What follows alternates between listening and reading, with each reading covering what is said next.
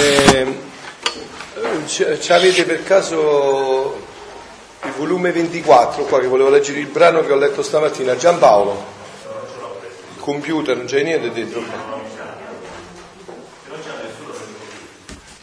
Sì, prendi il computer. Che non vedo, volevo leggere il brano di stamattina, comunque. Ecco, allora, prima di iniziare, vi volevo leggere un poco che cosa ha detto ieri il Papa al convegno dove c'è anche Concetta. Stanno facendo un convegno a Roma sull'Evangeli Gaudium, quella l'enciclica di Papa Francesco, no? E volevo leggere un poco che cosa diceva ieri il Papa. Allora, dice il Papa, una pastorale senza preghiera e contemplazione non potrà mai raggiungere il cuore delle persone.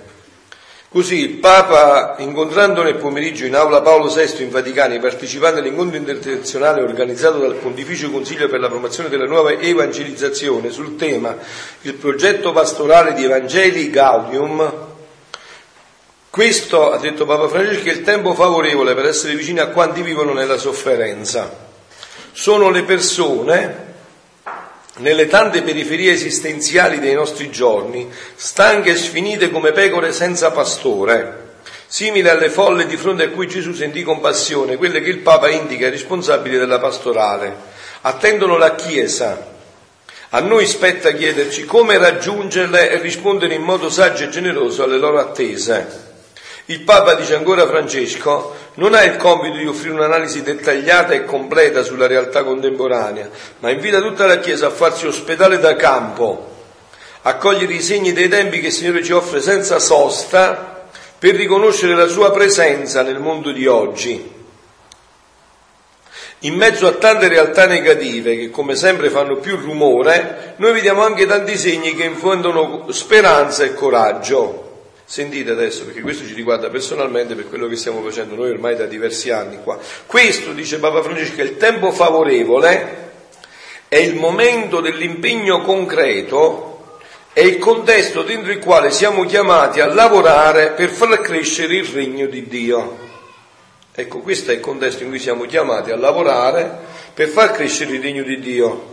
Quando le persone in sofferenza che chiedono alla Chiesa di essere segno di vicinanza, misericordia e bontà di Dio, quante persone chiedono questo? Francesco esorta a non spaventarsi, a non ripiegarsi su se stessi per paura e difesa. È la tentazione del clericalismo e della sufficienza.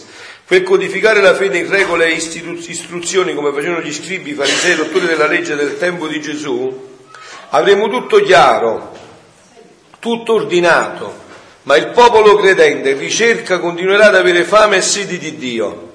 Il Papa chiede di uscire instancabilmente a incontrare quanti cercano il Signore, come quel padrone della vigna che racconta Gesù uscì in diverse ore il Vangelo di domani, del giorno per chiamare i lavoratori nella sua vigna. Infine Francesco mette in guardia dal fare della pastorale una convulsa serie di iniziative perdendo l'essenziale dell'impegno dell'evangelizzazione ovvero l'attenzione alle persone e all'incontro con Dio, priorità quindi alla preghiera. Quindi sono indicazioni chiare che il Papa sta dando, no? Una pastorale senza preghiera e contemplazione non potrà mai raggiungere il cuore delle persone, si fermerà alla superficie, senza consentire che il seme della parola di Dio possa attecchire, germogliare, crescere e portare frutto.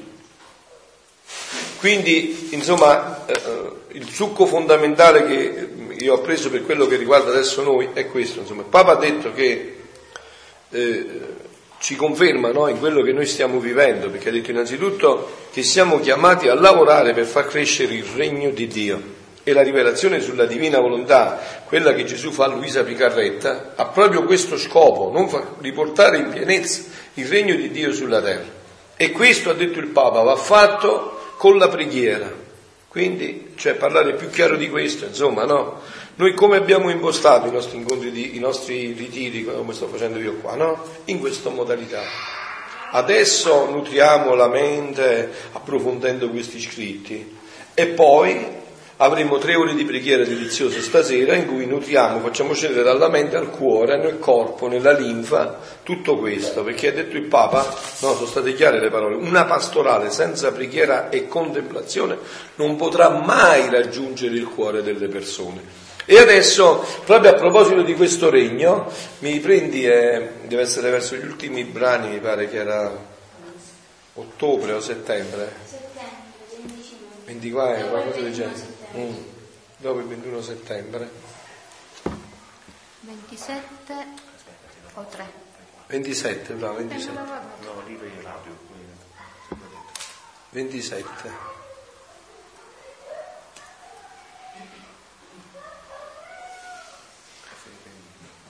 Eh, ma questo non te lo fa io, non me lo sto facendo io.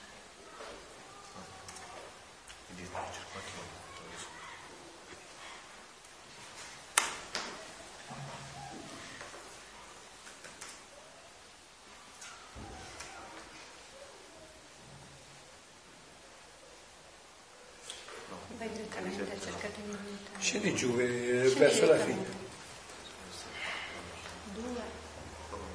Vai, vai, bravo, scendi. No, 27 settembre, vai giù. Scusa, sentilo, perché non lo metti a sentire? No, voglio leggere un po'.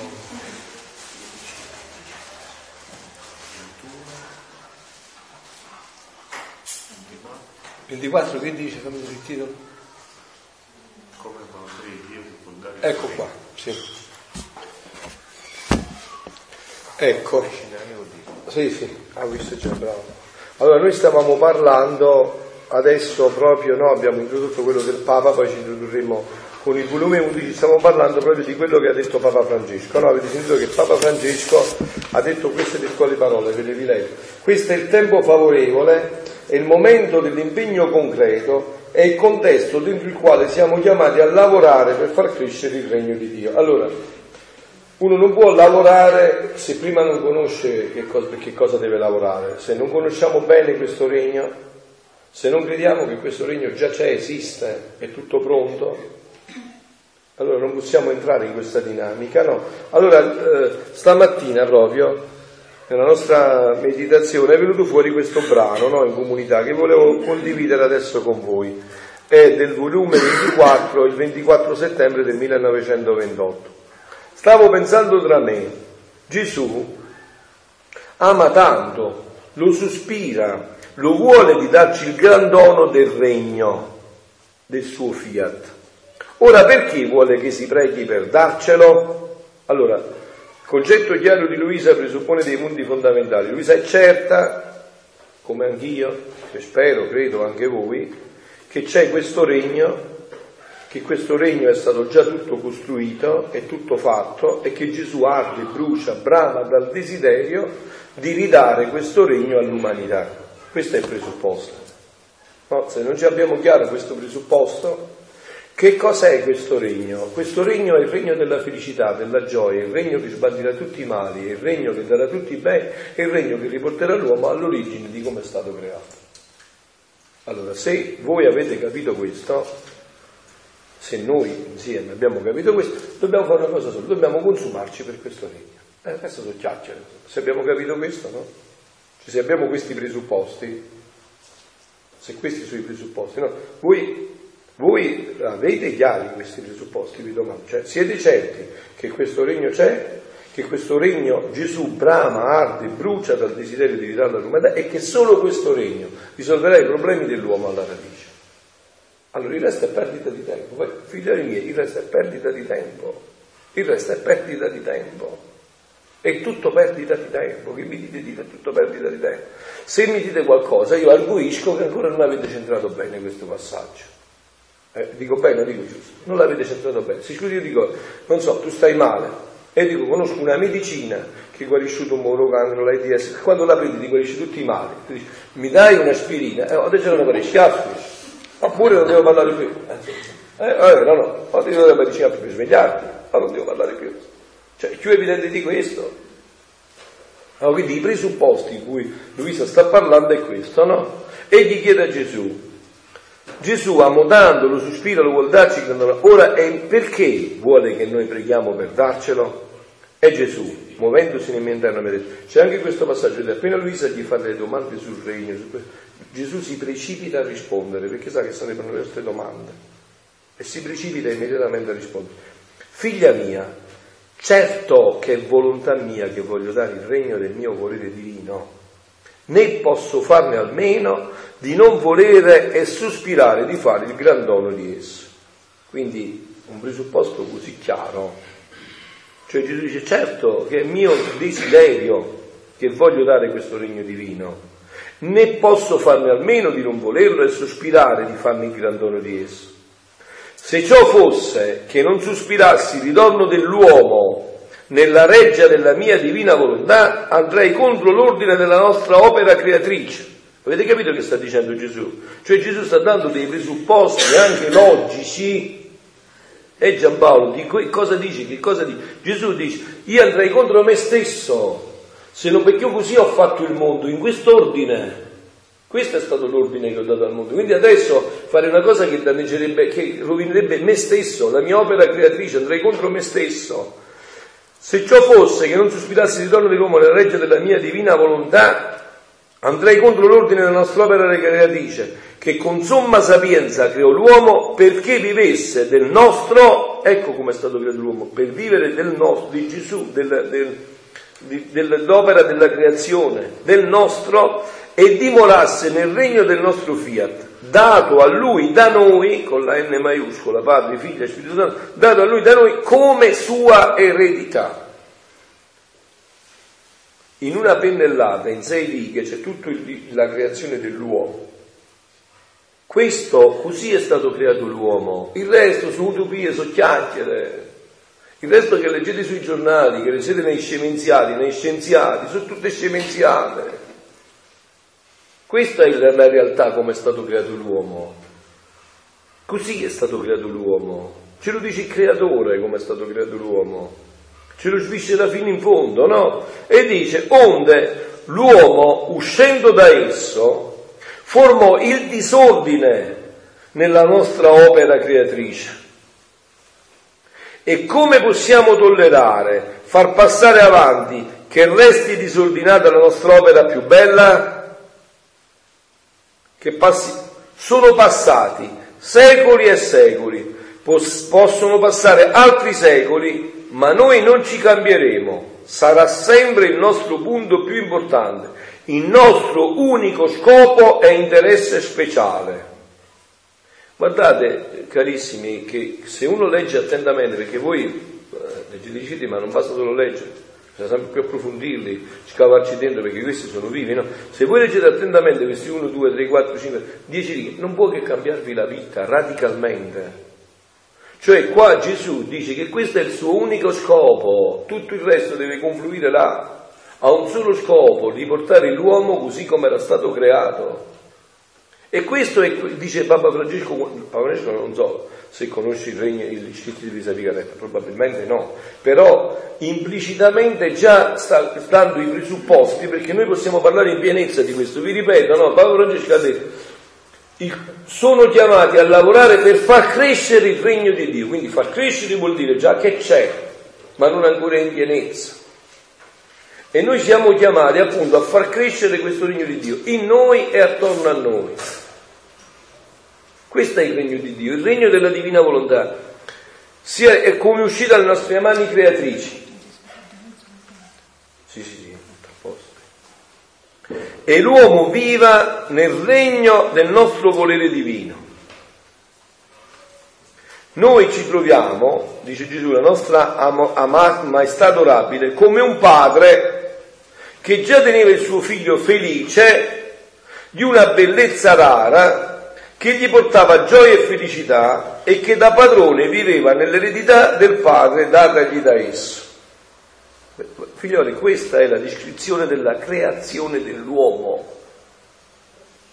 Allora, non, cioè, che, quali dubbi ci sono da avere? Così è stato creato l'uomo, pienamente felice, Perciò ogni uomo aspira alla felicità. Questo è il più grande miracolo che ci possa essere, cioè avere la divina volontà come centro e vita, perché nella creazione è vero che tutta la creazione è uscita dalla volontà di Dio, però non è rimasta come centro di vita nella creazione. Nella redenzione rimase come centro di vita dell'umanità di Gesù Cristo e in Maria Santissima. Però nel, nel, regno della divinità resterà come centro di vita di tutte le altre creature, cioè sostituire la come centro vita di vita di tutte le altre creature. E così era stata creata la creatura, che aveva come centro di vita la divina volontà. E questo regno, che già è stato decretato, che deve ritornare nell'umanità, vi ho detto già e vi ripeto, dipende da noi. Se per esempio già anche noi tutti facessimo confluire le energie solo in questo, solo in questo, se ognuno di noi dice se questo è tutto e io voglio consumarmi per questo, coi fatti, non con le chiacchiere, allora vedreste che tutto questo verrebbe accelerato. Vi ricordate no, che la Madonna al Meggiugorje 25 scorso cosa ha detto? Cari figli, vi prego di pregare per le mie intenzioni, perché Satana vuole distruggere il piano che io ho con voi qui. Quindi dire lasciate perdere le vostre intenzioni, Pensate alle mie intenzioni, dove ci sono anche le vostre intenzioni, e molto più di quello che voi potete pensare ci sono, molto più. Quindi dice, eh, noi ci troviamo, la nostra maestà adorabile, come un padre che già teneva il suo figlio felice di una bellezza rara, che gli portava gioia e felicità e che da padrone viveva nell'eredità del padre datogli da esso. Questo figlio volontariamente uscì dall'eredità paterna e si rese infelice e spezzò le belle e pure gioie tra padre e figlio. Ora, vedete qua in tutto questo, no? Se voi approfondite come tutto vi, vi illuminerebbe sulla parola di Dio, sulla Bibbia, andate a leggere per esempio le prime pagine di Genesi alla luce di quello che ci siamo detti. Vedete che bagliori di luce, che splendore vi viene. Come vedete quelle pagine come una, una luce interminabile, come una verità senza fine. No? Andatela a vedere. Alla luce di queste dieci righe, le prime pagine di Genesi, vedete come tutto è perfetto. Come capite allora quando inizia Genesi e dice che Adamo ed Eva passeggiavano nel giardino, erano nudi, tutte simbologie, antropomorfismi umani, per descrivere questa bellezza, cioè che significa passeggiavano? Che stavano con Dio da amici, che erano nudi, che significa? Non sono nudi come oggi, che sono pieni di vergogna, di che erano nudi vuol dire che erano coperti dalla luce, dallo splendore della luce, dell'abito della veste della divina volontà. Allora tu vedi tutto con chiarezza, vai a vedere tutta la parola di Dio, ci trovi tutto in germe già contenuto in tutto questo. Quindi dice, eh, Ora, quando non sarebbe il dolore del padre, i sospiri, le lacrime e la sua volontà irremovibile che il suo caro figlio ritornasse felice? Quale sarebbe? Questo è il desiderio, questo è tutto, vedete, nel Vangelo, se voi andate a leggere per esempio appunto, vedete come tutto illumina, andate a leggere le parabole del Vangelo in base a questo che ha detto adesso Gesù.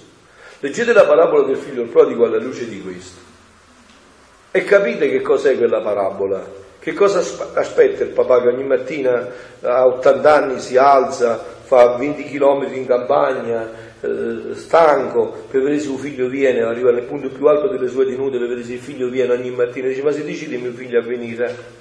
E il figlio invece dove sta? Dove sta il figlio? Sta che ha finito quei porci a fare il porco, quei porci, a mangiare il, il cibo dei porci. Nel porcile. Sì. Mi sta tormentando da tanto, forse è una meditazione, non mo mi vede. Perché si è deviato tutto questo? Perché noi avevamo tutto quello e poi abbiamo dovuto avere tutto E te l'ha detto Clementino, sta scritto qua, perché l'uomo volontariamente eh. ha deciso questo. Cioè con la sua volontà ha voluto, guarda, l'ho, spiegato, l'ho spiegato già questo fatto, adesso te l'accenno un momento velocemente. Allora, quando Dio in Genesi ha detto all'uomo, tu potrai mangiare di tutto, qua è tutto tuo, cioè dici tu sei il padrone del creato, però qualora tu mangiassi dell'albero che è in mezzo al giardino, tu moriresti, non mangiare dell'albero che è in mezzo al giardino. Satana come lo è andato a tentare? Lo è andato a tentare dicendogli, è vero che Dio vi ha detto che non dovete mangiare di nessun albero del giardino, già è partito con una bugia, no? E sapeva che diceva la bugia. Perché la prima cosa che interessava a Satana era che l'uomo entrasse a dialogare con lui. Ecco perché la Madonna ci dice pregate, pregate, no? E l'uomo è entrato in dialogo. E Satana come l'ha tentato? Sentite come l'ha tentato. Perché l'uomo sapeva, vivendo di divina volontà, Adamo sapeva già che lui era Dio per partecipazione. Partecipando di Dio, lui era Dio e sempre più partecipava, sempre più cresceva in questa vita divina, no? Satana come l'ha dato a tentare? Ha detto, ecco, vedi che Dio è invidioso di te. Tu puoi essere Dio, ma partecipando di Lui. No, tu non devi essere Dio così. Tu devi essere Dio da te. Perciò ti ha detto di non mangiare quell'albero. Perché se mangi da quell'albero, tu non dovrai partecipare di Dio, sarai tu Dio, indipendentemente da Dio. Cioè dice, non è meglio essere Dio da sé che Dio per partecipazione. Sì, Dio da te. E allora l'uomo ha mangiato e ha scoperto che facendo così è diventato io alla coppa monnezza. Si è preso un gobbo di monnezza e comanda su quel coso di monnezza. Capito? Invece, partecipando di Dio nella vita divina, sarebbe cresciuto infinitamente, eternamente in divinità, divinamente. Quello che ci sta proponendo.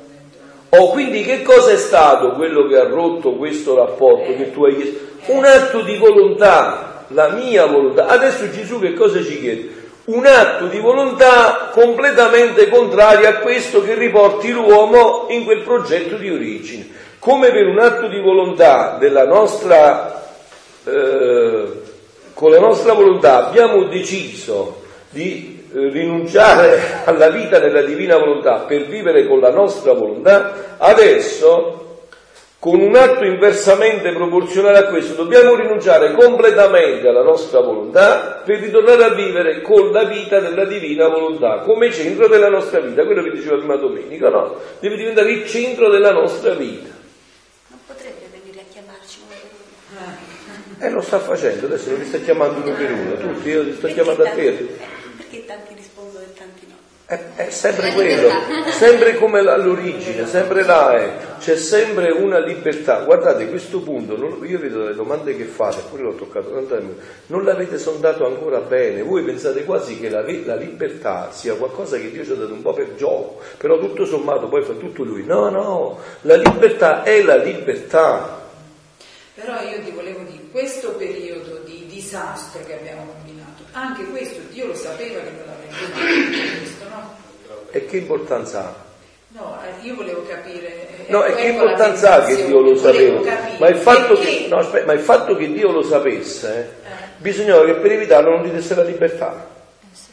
E, e questo no, ma nemmeno- cioè, ci avrebbe Cioè tu avresti voluto- grave e allora- e allora secondo forse- me forse adesso sto avendo la risposta appena ci ha dato tutto il regno della divina volontà sai quando uno eh, nasce nel benessere non apprezza il benessere evidentemente ha detto va bene rovinatevi prima e poi dopo No, apprezzerete no, no, no, no, Clementina, mie- no, no, questo è tutto un determinismo che non vuole entrare invece nel punto fondamentale che vi sto dicendo io.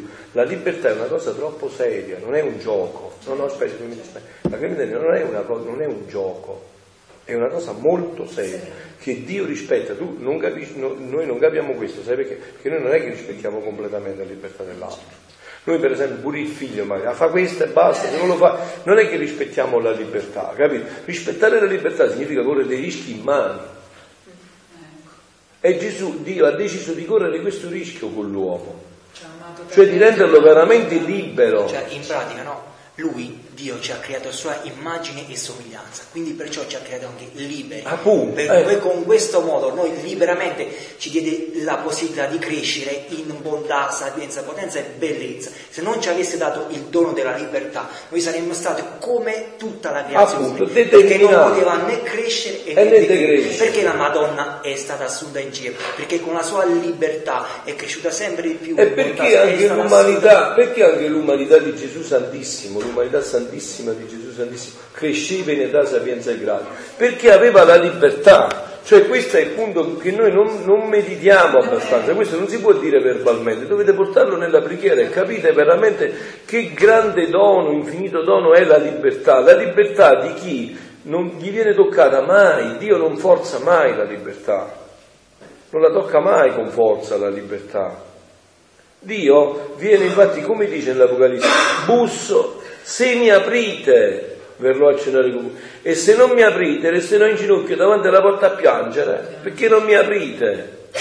Ma non vengo manco minimamente a forzare, non chiamo un ladro e dico rompi la, scassa la mascatura e entriamo dentro, rompi la serratura che entriamo dentro. No. Sono dei punti che certe volte. No, cioè è, è questo il punto fondamentale, è la libertà che, che va a toccare l'aspetto di tutto. anche pregare tantissimo perché ciò accada per esempio a tuo figlio, a tuo marito, che Gesù Eh, certo. sta un po' più energicamente. Eh, bussa, bussa più energicamente se tu preghi, cioè, e come no, a, a- a- a- come si chiama, a Santa Monica gli ha fatto un figlio, eh ma però devi avere pazienza, devi aspettare i tempi di Dio, devi sempre avere a che fare con la libertà dell'altro. La libertà dell'altro non è mai toccabile. Anche nella passione, no?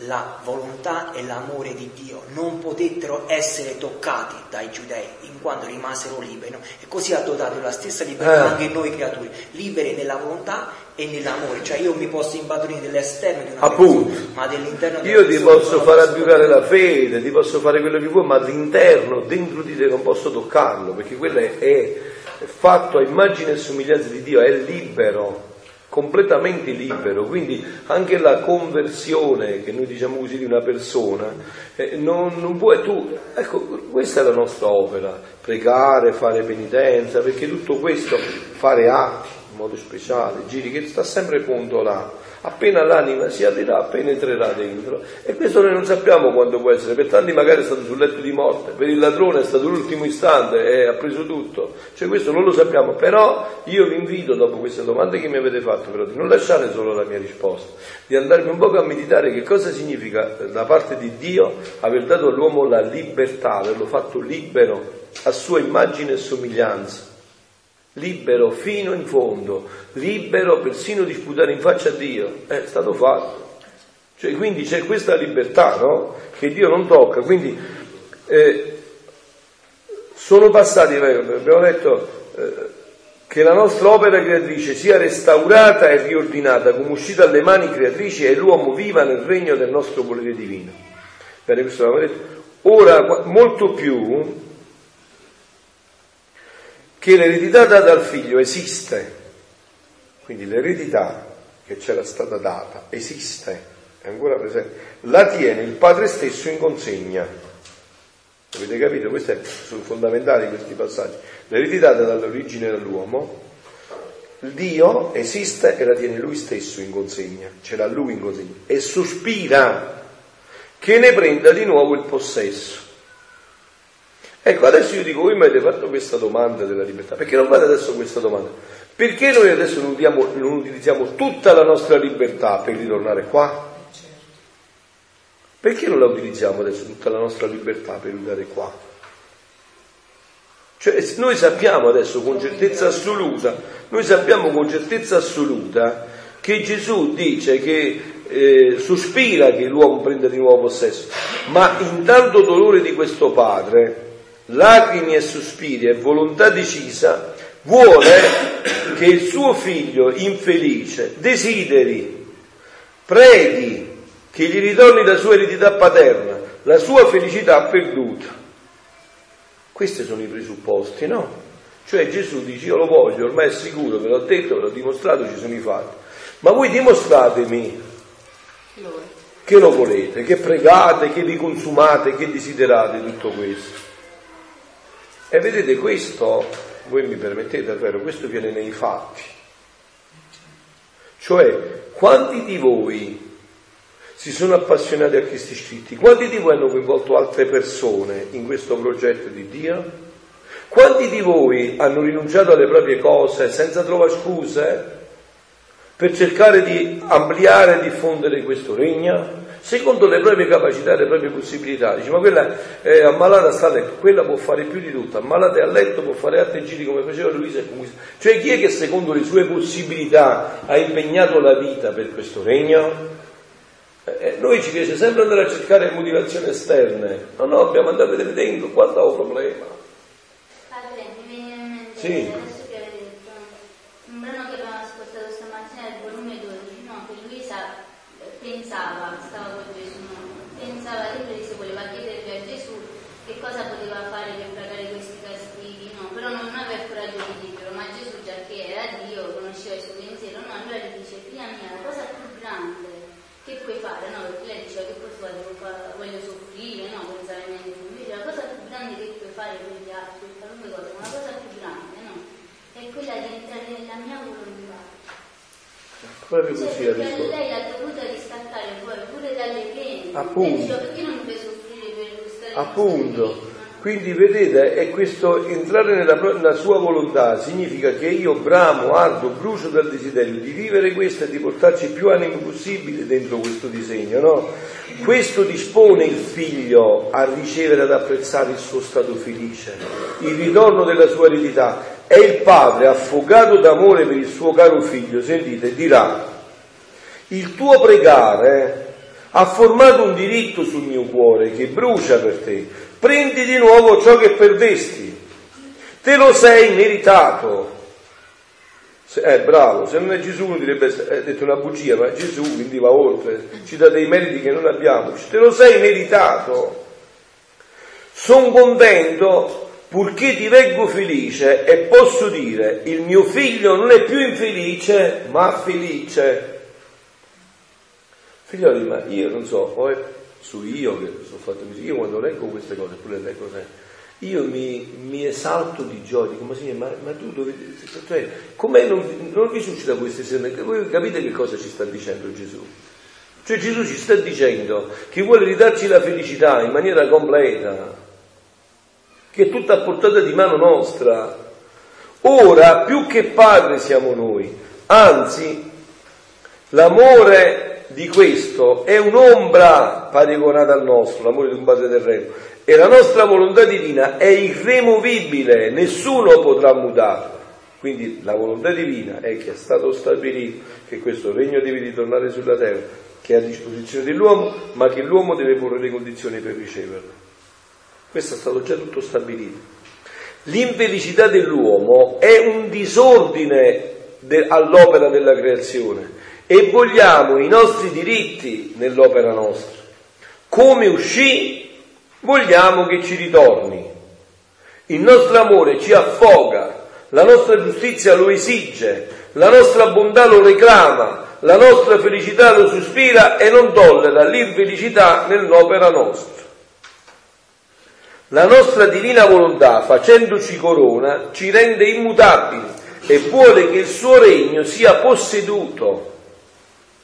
Ma ad onda di ciò, sentite, vogliamo che la creatura preghi, sospiri il bene che le vogliamo dare. E questo forma un diritto sul nostro cuore paterno. Guardate, io sono convinto di questo, no? Per quanto riguarda noi che già abbiamo avuto queste conoscenze, no? Io sono convinto che Gesù, da quando ci ha dato la grazia di conoscere, ha iniziato a sondare il nostro cuore e a vedere se le nostre sono chiacchiere o sono fatti. Voi sapete che noi siamo bravi, siamo, belli, siamo buoni chiacchieroni, insomma, no? Cioè, questa è un'esperienza che facciamo tutti.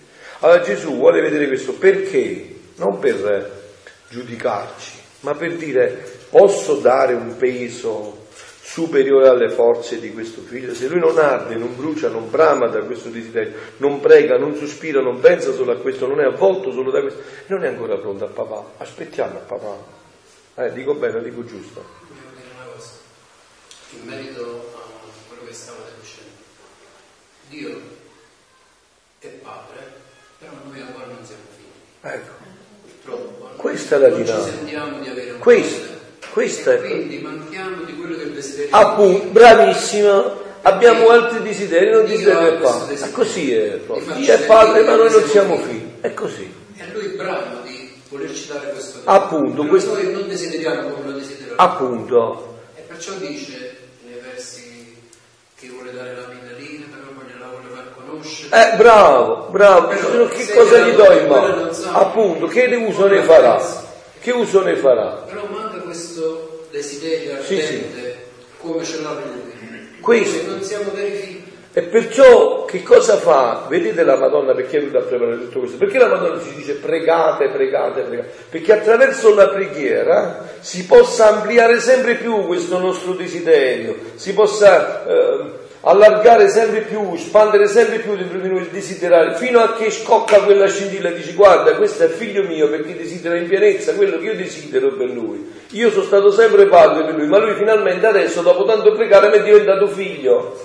Adesso è passato da schiavo a figlio, è entrato in questa logica. La, la condizione di figlio minore a ricevere l'eredità a diventare figlio maggiore. Quando saremo diventati arrivati alla maggiorità, allora potremo ricevere in eredità il dono Appunto, della divina volontà. E come si arriva alla maggiorità dell'eredità secondo quello che dice Gesù? Proprio attraverso la preghiera.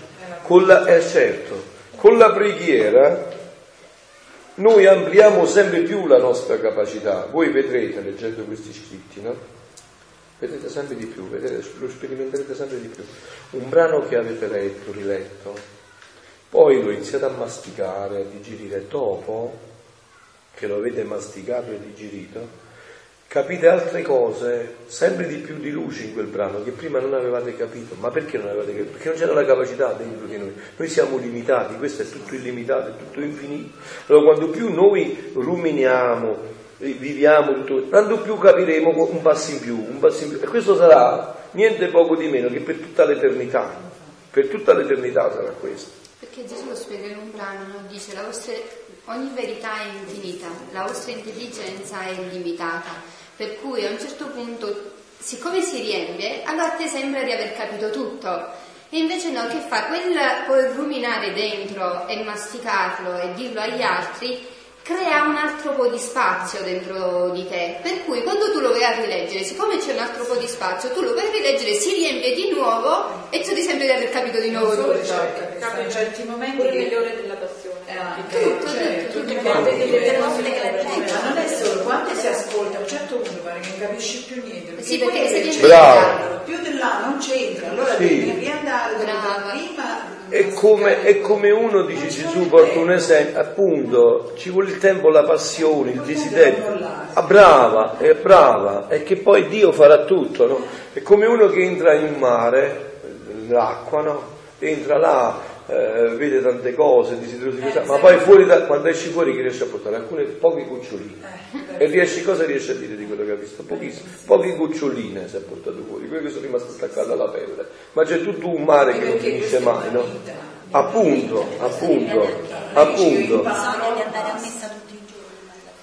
La nostra divina volontà, facendosi corona, ci rende immutabili e vuole che il suo regno sia posseduto eh, Gennaro, sì. vedi un po' così, viene il mio vice parla con Don Agostino che dopo mi deve fermare.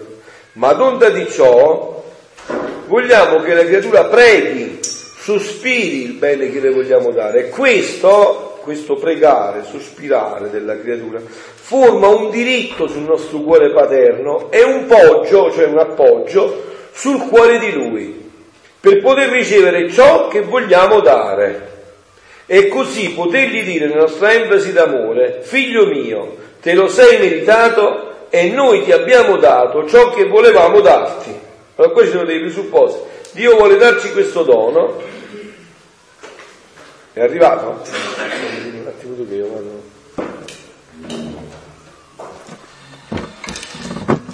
Quindi Dio vuole darci questo dono, noi col chiederlo e richiederlo creiamo la disposizione dentro di noi, quanto più ci disponiamo, quando lui vede che siamo totalmente e completamente disposti, allora poi può darci il dono come possesso, eh, perché già ce l'ha dato il dono.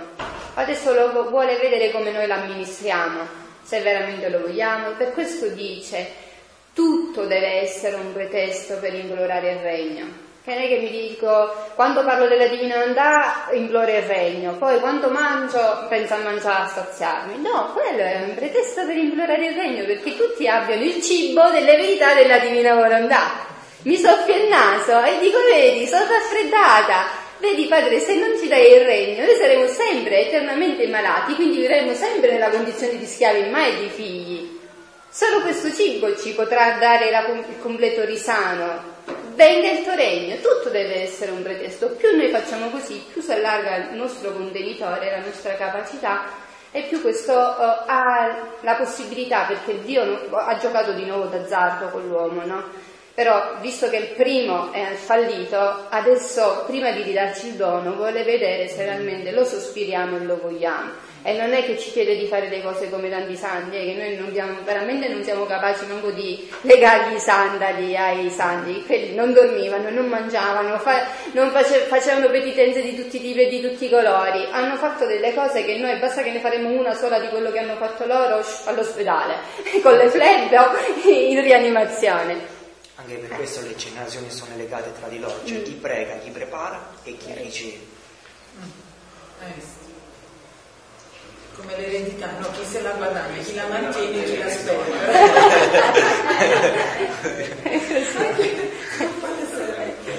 e dice, chi prega si dispone. Ecco perché è fondamentale la preghiera. Visto perché dice Papa Francesco, senza la preghiera e senza la contemplazione non c'è il frutto. Resta solo un fatto niente, non rimane niente. La minaccia che hanno fatto quelli dell'ISIS. E noi dobbiamo pregare. Veramente devono stare attenti. Dice che hanno pubblicato stamattina una visto per tutti che c'è qualche rischio per me proprio il prossimo. Vabbè, Intercetta- intercettazione sì, vabbè, ma non è che l'hanno so, pubblicato, l'hanno queste cose. Sì, sì, sono più, più che altro preoccupati adesso in Albania e in Turchia che andrà a finire il fine si sta settimana esponendo prossimo. troppo Papa Francesco veramente si espone Eh, per questo dobbiamo per la pregare. sicurezza poi, a livello Dipende di- da noi, a livello di sicurezza perché lui va in giro senza però dipende adesso senza da noi. nulla Se noi lo copriamo con gli atti e i giri, e quello non arriverà come, come non è arrivato mm, per Giovanni Paolo II. È arrivata la suora, l'ha visto che ha sparato, l'ha attaccato perché sennò la, e la Madonna ha deviato il proiettile. Dipende da quando noi crediamo a quello che stiamo facendo in questo momento. Quindi chi prega si dispone. La- il mezzo per disporci è questo, la preghiera. Però non le preghiere, perché noi dobbiamo sempre chiarificare che intendiamo per preghiere, no preghiere che posso fare pure io, Sor Maria Benedetta una vita di preghiere e non fare mai un atto o un minuto di preghiera, per cui non mi disporrò mai. La preghiera innanzitutto è, è, è stare in comunione con Dio, e anche il comportamento che uno tiene poi nella vita. Eh, ma quella coerenza perché è, c'è casomai il genere che prega prega prega e noi dobbiamo pregare, poi- però poi- e noi dobbiamo pregare. mano Ma noi questo non interessa se noi scendiamo nell'umano, il nostro compito è sostituirci davanti al Padre, se noi entriamo nell'umano iniziamo con i giudizi e cadiamo nel peccato. Dobbiamo noi fare questo, Padre, a me non importa quello che sta, io, io con le tue preghiere ti riparo per tutti gli uomini di tutti i tempi che non ti hanno amato, non ti hanno adorato, non ti hanno riparato, non ti hanno soddisfatto, non ti hanno glorificato. E non lo faccio con le mie capacità, ma prendo le tue preghiere, le tue disposizioni, le tue riparazioni, il tuo amore, la tua soddisfazione e te lo do in nome mio, te lo do per tutti gli uomini di tutti i tempi. Questo placa la, giusti- la divina giustizia. Il resto scendiamo in un piano umano che non ci risolve il problema, ci porta a esprimere giudizi di condanna verso gli altri e ci rovina a noi e a tutta l'umanità. Ma oggi non abbiamo proprio bisogno di questo, noi abbiamo bisogno adesso di alzarci. Allora, chi prega si dispone, ciò che si ottiene col pregare si apprezza. Chiaramente se io una cosa ci prego tutti i giorni, la faccio mia, perché significa che diventa un interesse mio personale, quindi l'apprezzo e si tiene custodito, perché questo è importante, si tiene custodito, perché io posso avere, Gesù fa un esempio, no? posso avere terreni e terreni, avere un'eredità enorme, no? ma mai andare a vedere, a controllare ciò che posseggo, per cui io sono ricco, tengo tutti gli alberi, tutte le possibilità di grano, di poter sfamare me e tutta l'umanità, però siccome non vado mai a vedere, non vado mai a raccogliere, non vado mai a vedere quello che fa, entro, possono crescere erbacce, tutto quello che fa, e morto di fame sono e morto di fame resterà l'umanità. Allora io custodisco, vado a vedere i possedimenti e faccio di ciò che è mio per tutti. Questo è lo scopo per chi, nella, per chi inizia a conoscere le verità nella divina volontà. Tutto il resto, shum, cade nell'umano. Noi dobbiamo dare un colpo d'ala perché noi vogliamo pregare, apprezzare e custodire le verità. E siccome il conoscere il mio volere, il possedere il suo regno, non è un bene individuale, questo è importante. Anche quando io, vedi, prego, perché magari è chiaro, eh, sangue chiama sangue, si dice, no? Anche se a me mi viene come primo desiderio moto di avere la conversione dei miei, di mio marito, di mio figlio, quello è un pretesto, però, un'iniziale preghiera per far rientrare non mio padre, mio fratello, mia sorella, perché questo se no lo fanno tutti i santi, questo non, non, non c'era bisogno della divina, divina volontà, ma è un pretesto perché Gesù disponga tutti fuori ad incontrare Lui. Per questo Papa Francesco qua fa un punto fondamentale, gli interessa la persona e, incontri, e l'incontro con Dio. Allora, per, perdendo l'essenziale nell'impegno dell'evangelizzazione, ovvero l'attenzione alla persona e al loro incontro con Dio, questo è l'essenziale. Che lo, io sto attento a Domenico per un solo motivo, perché lui attraverso di me incontri Dio. Capito qual è l'essenziale? E noi possiamo dire, lui attraverso di me incontri la divina volontà adesso, perché Dio regni in lui.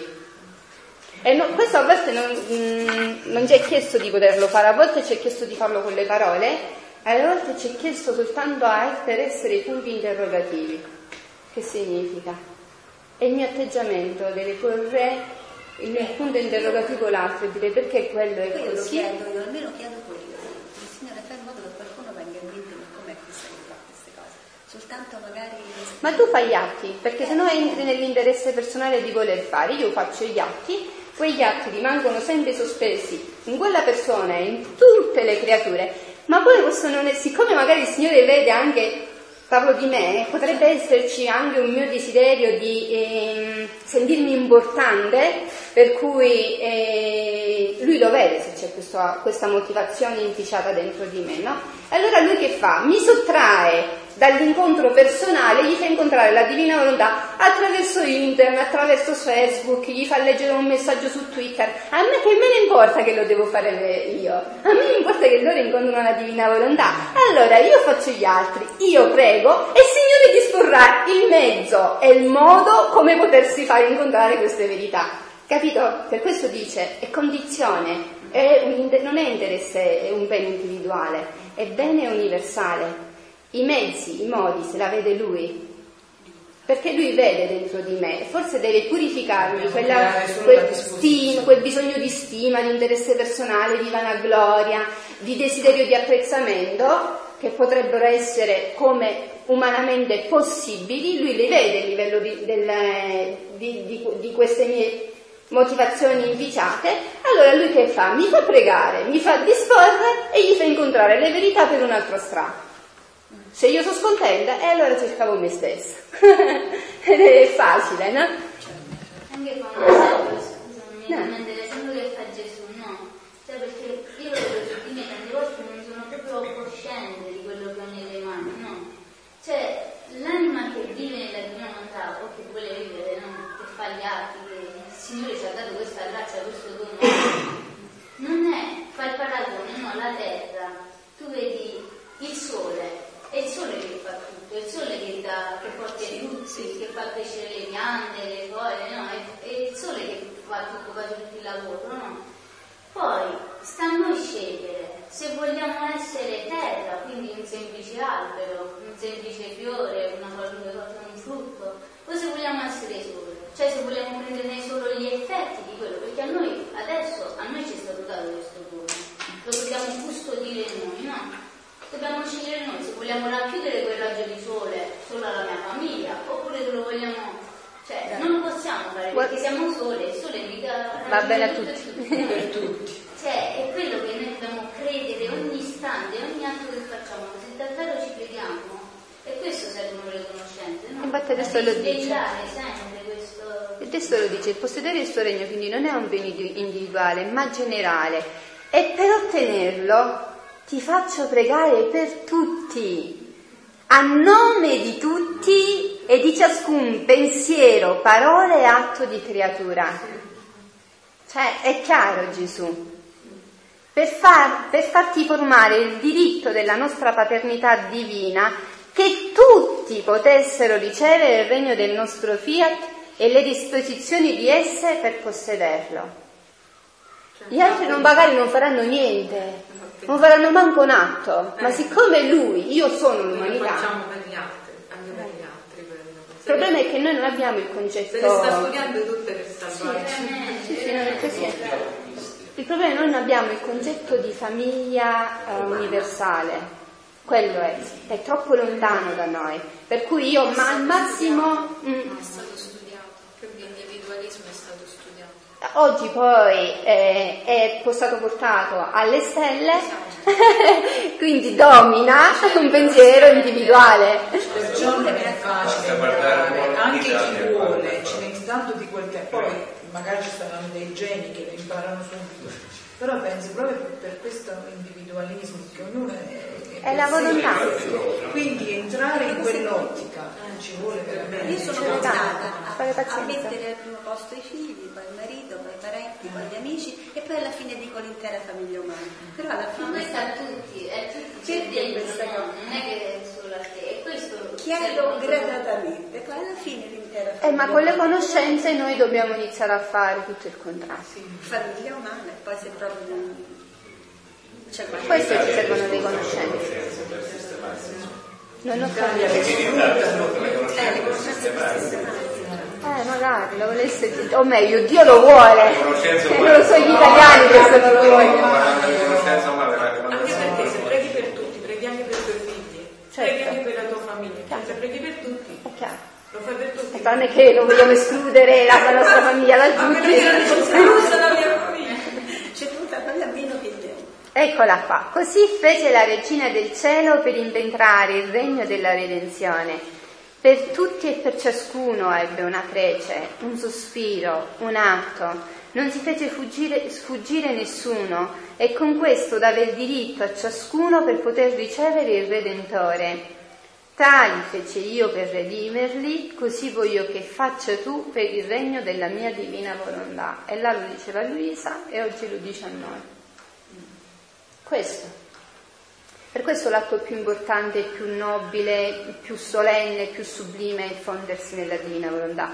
Perché io inizio col fondere e, e riversarmi nell'umanità santissima di Gesù, col mio semplice sguardo, Gesù fonda il mio sguardo nel tuo sguardo, e nel tuo sguardo, son- dove sono presenti tutti gli sguardi di tutti gli uomini di tutti i tempi, io voglio darti tutta la gloria, l'onore, la riparazione, la, la soddisfazione di tutti gli sguardi di tutti gli uomini. Fa che possano contemplare le verità del tuo regno. Vedete come Gesù fa fare questi passaggi? Dal volume 8, fonditi in me parte per parte.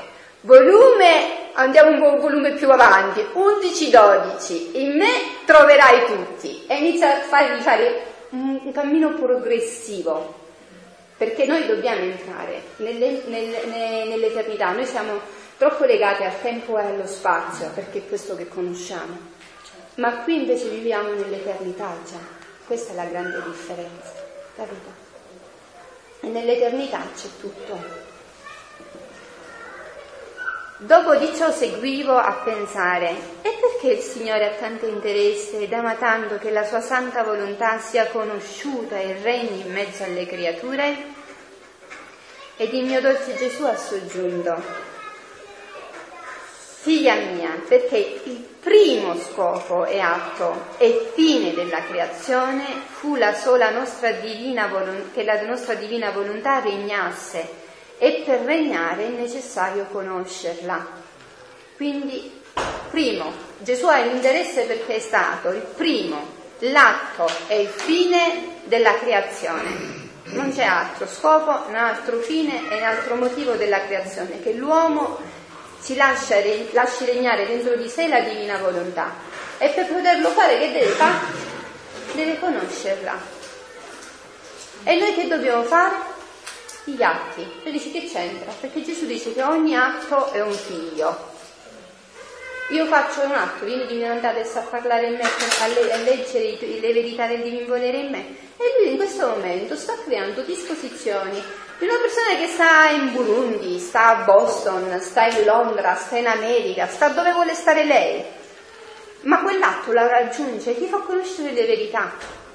E laddove vuole, io vedo le disposizioni e la possibilità, me lo fa anche annunciare. Non è che io incontro Domenico, magari lo ci ho parlato, ci ho detto 3-4 parole e gli inizio a versare, non so, non so chi è, che mh, mm, livello di religiosità anche ha e gli inizio a riversare tutto così. No, mh, mm, Dio non ha fatto nemmeno così con Luisa.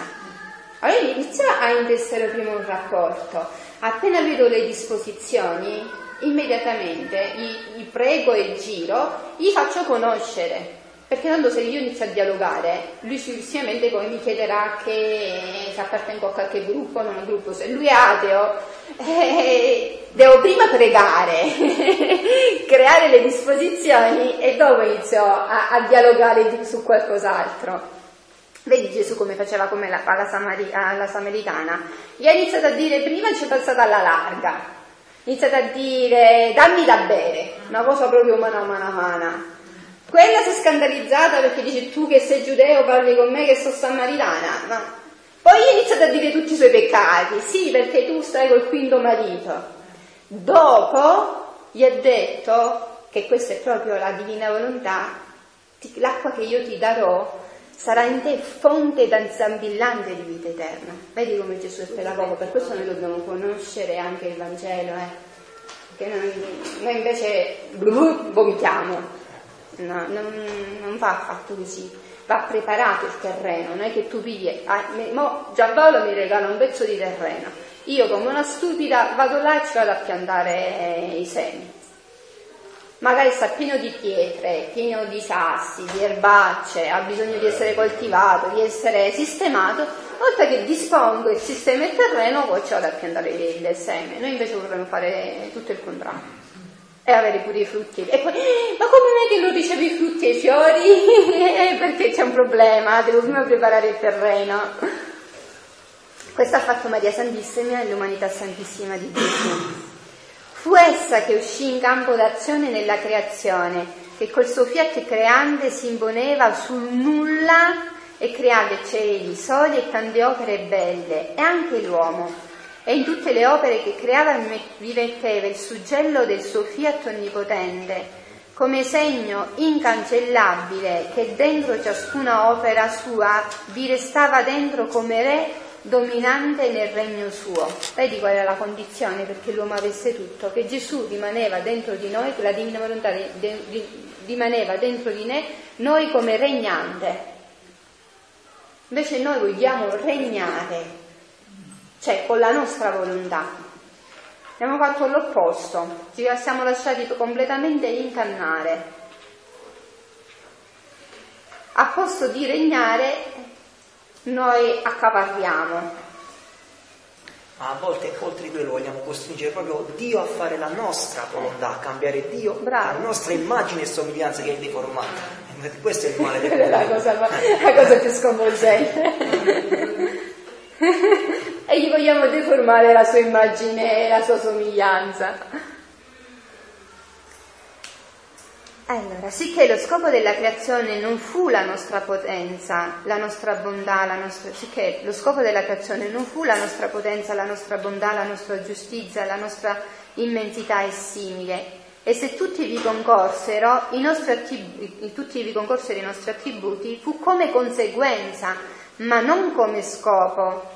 E se non otteniamo lo scopo, è per noi come se nulla avessimo fatto. Per cui cioè l'uomo sta mandando a sfascio la creazione.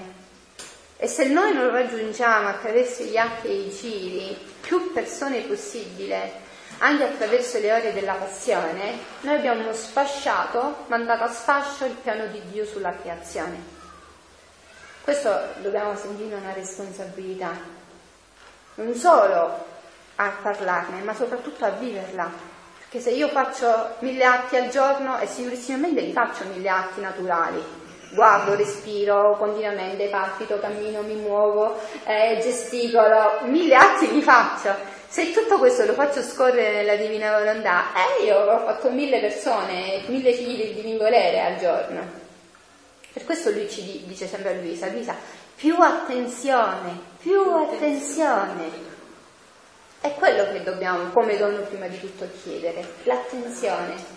Perché noi già normalmente noi viviamo o nel passato o nel futuro, noi non riusciamo a stare nel presente, nell'attimo presente.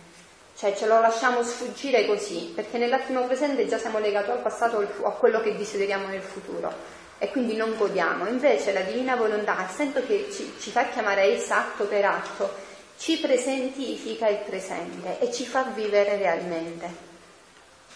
Capito che fa pure Gesù con la divina volontà, con Yah? Questo è vero davvero, lo No, questo è... questo è bellissimo. 30 anni che vivo, che vado in vacanza a Montalto di Castro. Quest'anno è come se per la prima volta io vedessi quel mare, avessi visto quel mare, quel, quel cielo e, e quelle piante. Cioè, le ho, che vuoi, Eh camminando, freghi, poi fai appunto un po' Certo. di giri, ti accorgi che il cielo ha Ha un quel mare, quelle nubi, quel mare, il mare che Dai senso e significato a quello che a quello vedi che e vivi. Quindi me la sono vissuta, tranquilla perché non ho fatto nessun divertimento niente, però l'ho vissuta vera, cioè sono Sì, è quello, ma è quello che noi facciamo, che non viviamo in realtà poi le esperienze, o almeno ci ricordiamo e viviamo quelle emozioni, le emozioni più forti, ma le emozioni classica. passano. Io era come se avessi visto per la prima volta quel mondo, sono così è. 30 anni. Infatti poi più conoscenze si acquistano e più valore hanno i nostri atti. Atti. Quindi, cioè, E gli eh, effetti. E gli effetti, esatto. Non facciamo un numero di atti e quindi il sole, la circoferenza del sole si allarga. Però più conoscenze acquista e allora questo sole cresce ancora di più perché il valore degli atti è ancora più, la luce è ancora più intensa e può raggiungere tutti. Bravo, così è. E siccome tutte le cose create furono fatte per l'uomo e l'uomo per noi, ecco che per necessità d'amore, per diritto di giustizia, per onore e decoro nostro e di tutte le opere nostre e per compimento del nostro scopo, vogliamo che la nostra volontà divina regni nell'uomo come principio, vita e fine di tutto l'essere suo. Gesù in questi scritti è di una chiarezza la palestiana. Chiaramente non è che, eh, essendo scritto di cielo, col nostro terra un po' cozza. All'inizio o ci sembra astratto, ci sembra va- vanescente, o non ci riusciamo a capire niente. Però poi si metabolizza. no? Ci dobbiamo avere all'inizio un po' di pazienza per imparare la lingua. Chiedere a lei, Eh. Io ho imparato subito il russo? E dovuto andare là, prima hai dovuto studiare, poi dovuto andare in Russia, starci là, imparare, e dopo, imparare anche i costumi, il modo di pensare, e dopo, adesso può parlare il russo. Dopo ti lasciamo una cosa riguardo di questo. E a me Attraverso la vista. Anche la divina volontà in tutto ciò. Hai visto? Eh, vedi Dio che fa. Tutto ti Sulla serve. tesi, eh? Hai visto? che meraviglia. È così. È così. Se tu sai... stai leggendo 24, sempre il 24 settembre. Sì, sempre quel il passo del Eh, no, padre. proprio oggi lei è la prima volta che viene, il 24 settembre si laurea. Eh. Hai visto? Eh, che meraviglia. Vedi come tutto parla? Stamattina no, Eh, dobbiamo leggere questa. il 24 settembre, ho detto guarda, il testo. Ma che 24. roba, eh? Che Dio falso l'amore. Già l'ho mangiata oggi, il 24 settembre. Spettacolo, eh? Se tu sapessi quanto soffre il mio fiat nel guardare l'uomo, lo guarda e dice nel suo dolore, lo feci proprio con le mie mani creatrici, è l'opera mia, è proprio lui che tanto mi dilettai nel crearlo, eppure non vi sto dentro di lui come regno mio. Ruppe il mio suggello e mettendomi fuori mi distrugge lo scopo per cui gli diedi la vita. Vedi dunque come di assoluta, vedete anche i termini di Gesù, assoluta necessità che la mia volontà sia conosciuta e regni. E fino a tanto che, non sia, che, non, che ciò non sia, le nostre opere più belle non possono produrre a pro dell'uomo i beni che contengono e la stessa opera della redenzione sarà senza compimento. Perché San Paolo dice che la natura geme soglie le, le doglie del patto aspettando la redenzione a figli? Perché adesso lei non può darci tutti, tutti i beni che conviene, anche come frutti. Perché proprio oggi i frutti non sanno di niente? Sì, vabbè, con tutte le cose chimiche che ci abbiamo messo, ok, perfetto, sì, quello a livello uh, di lettura umana. Perché il terreno non porta più frutti? Perché mai come oggi l'uomo si è allontanato da Dio. Sì, sì, stiamo Mai come oggi l'uomo si è allontanato da Dio. E comunque c'entra anche il fatto che i frutti chimici, cioè abbiamo distrutto abbiamo tutto. Distrutto, abbiamo... La carne non è più buona, la frutta non è più buona. Questo per il business, per il eh, tante cose che...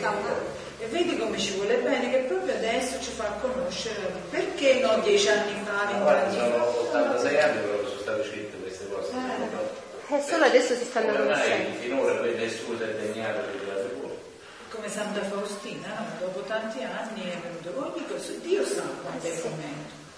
Quando ne abbiamo bisogno? Perché laddove, dice San Paolo, ha sovrabbondato il peccato, sovrabbondi la grazia.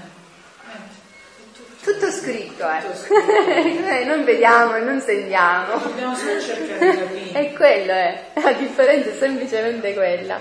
Perché mai come oggi nell'uomo, nell'umanità sopravvalutato il peccato. C'è uno sbandamento. C'è stato pure il periodo del nazifascismo che il peccato non parliamo. Vabbè, ma oggi non siamo arrivati, non, siamo, non eravamo arrivati nel oggi. Onde seguì a pensare, e perché il mio amato Gesù no, non parla così spesso come prima dello stesso suo fiat? E Gesù ha soggiunto, figlia mia, è solito nostro di dare a sorsi a sorsi le verità che vogliamo manifestare, perché la creatura è incapace di ricevere tutto insieme nell'anima sua tutte le nostre verità. L'infinito non può entrare nel finito, perché non, non, l'infinito non può contenere l'infinito, è, semplice, no? Per questo saranno scritti, questi scritti, l'Antonella non lo sa, sono scritti nelle pareti del cielo e i santi, i beati, in questo momento stanno leggendo le verità del divino volere in paradiso. Stanno leggendo le stesse nostre cose, solo che noi abbiamo un super vantaggio di averle lette qua e di poterle vivere qua. Eh, quella è la differenza enorme, perché loro le vivono. In un, in un passo qui del diciassettesimo libro, mi pare proprio, che Gesù dice che è molto più contento del fatto che viviamo noi certo. che loro sono. Eh, ma loro non possono fare eh, niente, la loro gloria è ferma. Invece qui lui prova la gioia. È operante, di avere il, il riscontro. Lei è solo regnante, qua è, oltre ad essere regnante è operante. Quindi è molto più, prova più gioia. Per forza, per forza. E questo dovremmo proprio leggarci i baffi e impegnare tutto il nostro essere per approfondirlo e conoscerlo. Anche per questo, più verità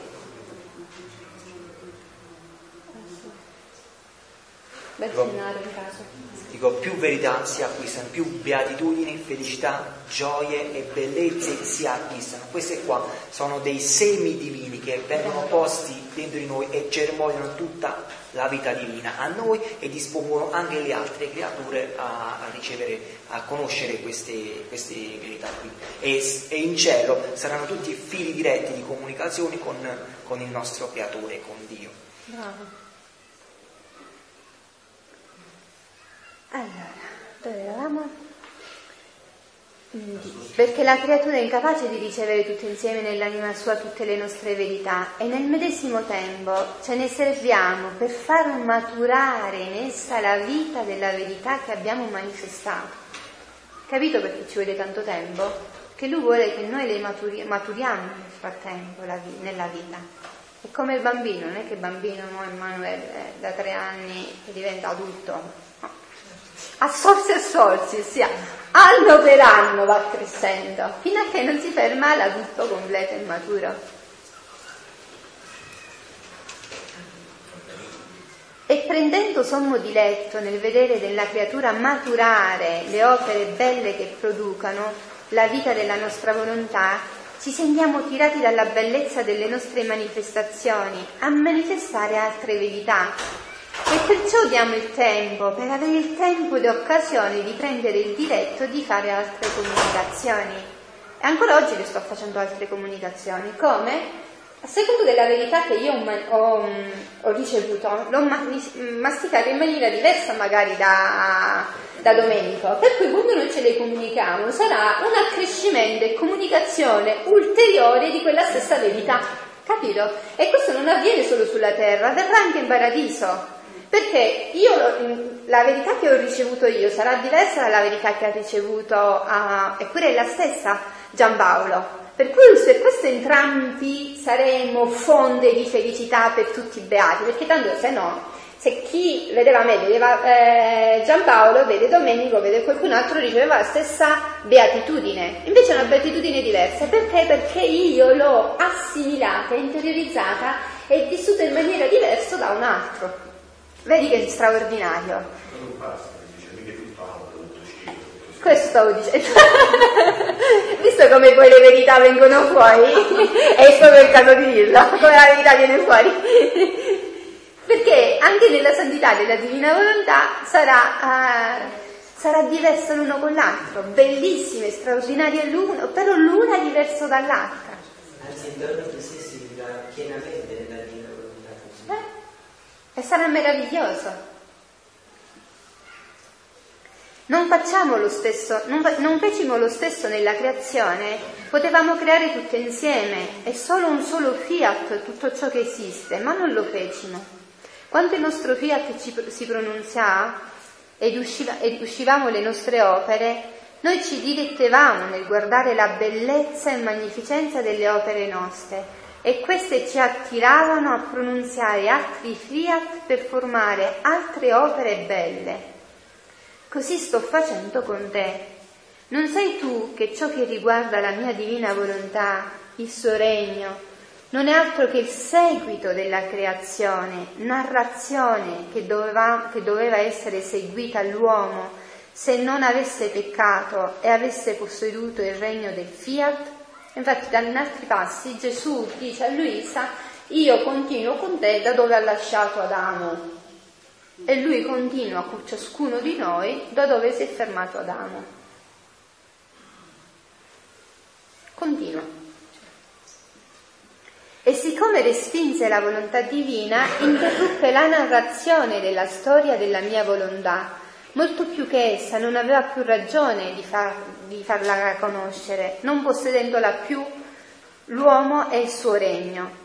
E dopo tanti secoli ho ripreso la sua narrazione, e dopo tanti secoli ha ripreso la sua narrazione a farsi conoscere segno che vuol dare il suo regno. Gesù in tanti altri casi dice proprio questo ti deve dare la certezza che il regno c'è, deve essere posseduto e deve essere divulgato, perché io ti do le conoscenze, io mai faccio sapere una cosa se non voglio prima darlo. Quello che diceva poco fa lui. Noi non vivendo da figli non desideriamo come lo desidera Dio, magari captate al momento lo desideriamo, poi lo usciamo fuori già ci siamo dimenticati. E per lui è un po' un segno che noi non apprezziamo. Questa è la differenza. Perciò non è altro che ciò che ti manifesto sulla mia divina, volontà, che seguito, e seguire il principio della creazione per, per narrare la vita della divina volontà. Lui sta semplicemente continuando perché lui passeggiava la sera quando passeggiava con Adamo, in molti scritti lo dice, lui, Adamo aveva la completezza delle conoscenze, dei doni preternaturali e naturali, quindi aveva la scienza infusa, non doveva crescere nella scienza, non doveva crescere, aveva tutte le scienze insieme, mentre dice per noi con una fatica enorme riusciamo ad ottenere, assimilare e a possedere una sola scienza dopo tanti anni e anni di studio, Adamo aveva tutte le conoscenze, tutte le scienze insieme aveva il dono dell'integrità, dell'immunità, non doveva crescere in questo, aveva, era perfetto nell'uomo, nelle tre facoltà superiori e nei sensi. Non, non, è che ognuno andava, l'occhio voleva vedere una cosa e la bocca ne voleva mangiare un'altra e, l'odore che nel frattempo magari sente l'odore di quello che sta mangiando la casa accanto vuole l'altra cosa, per cui i nostri sensi così sono, ognuno sono cinque, cinque direzioni diverse prende. Ma c'era un'altra casa accanto, quella da Dante. Ecco, il metodo da Adamo, non riprendete, Sì, però finiamo qua, eh, dopo le, quando viene il padre magari, eh, così concludiamo il discorso. E le, era tutto integro, è tutto perfetto. E tutti volevano la stessa cosa. Per questo lui ci vuole ridare la divina volontà. Mentre la sera, per questo leggiamo nelle sfuggite, la sera gli diceva e lo faceva crescere nelle conoscenze della divina volontà. E queste le manifestava ad Eva. Non, Eva non ce l'aveva. Adamo a Eva ci faceva da maestro, da marito, da compagno, era tutto. E la faceva crescere a livello spirituale. Per questo ha potuto colpire Eva, perché Eva non aveva ehm, l'integrità spirituale della conoscenza come ce l'aveva Adamo, perché apprendeva da Adamo. Per cui, essendo più debole, ha ha potuto trovare lo spazio dove andarsi a inserire. Per questo è il come Dio, per lei era possibile la situazione, perché lei non aveva le conoscenze che già aveva Adamo, non tutte Adamo. Per questo lui vuole che noi approfondiamo le conoscenze della divina volontà, perché se noi le possediamo, lui, il diavolo non, non, avrà più spiraglio minimo per poterci toccare e tentare. Per questo dirà dopo, per lui, per il diavolo, una conoscenza è un doppio inferno. Preferisce mille volte l'inferno che una verità vissuta nella divina volontà. Questa è la grande differenza. E queste conoscenze ci danno l'Eden divino a differenza dell'Eden terrestre dove è potuto entrare, in questi non potrà Dillo più chiaramente che magari tanti non conoscono questo passo, io t'ho capito immediatamente, ma magari qualcuno non ha... Nel, nell'Eden terrestre no, il diavolo potette entrare attraverso Eva in Adamo, quindi tentare l'uomo. In, con queste conoscenze Dio ci riporterà nell'Eden divino e quindi non potrà più tentarci, sarà non avrà l'accesso. l'accesso a queste conoscenze, quindi non ci potrà più tentare. Vedete come dovrebbe essere, avendo le conoscenze, anche così, dovrebbe essere un interesse nostro da assetati iniziare ad avere queste conoscenze, iniziare a leggere e possedere queste conoscenze. Per andare nel ben divino devi avere tutte le conoscenze già acquisite. E se non hai tutte le... tutte no. Più che altro... Le fondamentali, le fondamentali sì, devi sapere dove sta la terra preziosa. Se tu capisci dove sta la terra preziosa, vedi in quel campo, Satana in quel campo il problema sai che cos'è? Che senza le conoscenze però tu non potrai apprezzare fino in fondo questo regno. Queste sono necessarie. Però se tu hai già gli, i primi elementi, le prime conoscenze della divina volontà, puoi iniziare a vivere in essa. Però se non hai le conoscenze non capisci bene come si vive in essa. Capito qual è la? Già entrando a vivere in essa diventa tuo interesse, tuo stimolo conoscere, conoscere sempre di più, sempre di più. È quello, eh non è questione di quantità, eh. è questione che diventa proprio l'unico tuo interesse, perché sono queste conoscenze, queste verità che hanno la capacità di trasmutare l'anima nella verità che ricevono, capito? E quelle fanno collegato a quello che hai detto prima, no? che ci fanno pregare, apprezzare, custodire. E desiderare. E desiderare, di chiedere il regno, se no, che se non svanisce, Capito? poi passa. Poi noi è facilissimo, già abbiamo tante conoscenze e, e, e basta un, un, non nulla che ce li ruba e ce li fa dimenticare. È questo che ci farà fare gli atti, è questo che ci farà fare i giri, è questo che ci farà fare con più profondità le ore della passione, capito? Ah, sì. Praticamente dovremmo continuare a leggere questi 36 libri di terra. Sì, ma questo Gesù lo dice, sarà l'attività eterna. Perché tanto poi ogni volta che lo legge è un uomo Sì, Sì, perché tu cono- hai una luce in più che non puoi avere prima, non perché non puoi avere, te l'ho spiegato poco fa, sì, sì, è quella verità. Entra nel, tu ti senti completo, non è che adesso che abbiamo detto questo, non è che tu dici mi sento mezza vuota o mezza piena, tu ti senti piena, completamente piena, anzi tante cose non riesci più a osservarle perché è talmente tanta la luce che c'è, per questo dice a sorsi e sorsi, capito? Allora, no, anche con le verità, per questo io dico sempre, anche con le verità della Divina Volontà, non è che prendi il libro della Divina Volontà e puoi fare come fai con gli altri scritti di qualsiasi altro mistico, che dici, ah che bello, oggi che ne so, ho letto da pagina 1 a pagina 90, ah, ho letto 90 pagine. no, non lo puoi fare, perché se no poi, dice Gesù, avrai l'informazione, non la conoscenza, e l'informazione eh, passa abbiamo una marea di informazioni noi, ma non di conoscenze. Perché la, la conoscenza, dice, passo, uno dei volumi dice, in ogni conoscenza ti dà conoscenza e cognizione. Che cos'è la capacità eh, mentale della cognizione? È di elaborare il dato conosciuto e di metterlo in pratica. Quindi bisogna leggere anche lentamente. Sì, un brano, ma vedi poi, vedi, vedi la differenza, poi il volume 11 come tu vedi, so, i brani sono molto brevi, cioè profondi e c'è scritto tutto. Eh. A, a, noi basterebbe il volume 11, Luisa ci ha impiegato 5 anni, noi ci, ci, vorrebbero 10 anni per fare il volume 11 perché è di una profondità. C'è tutto, eh, tut, tutto l'edificio, totale, completo, in maniera semplice e sintetico. E per questo lui ci impiega 11 e 12, ci impiega 9 anni. Proprio... Leggiamo qualcosa dal volume? Sì, subito, ti accontenta subito Gesù.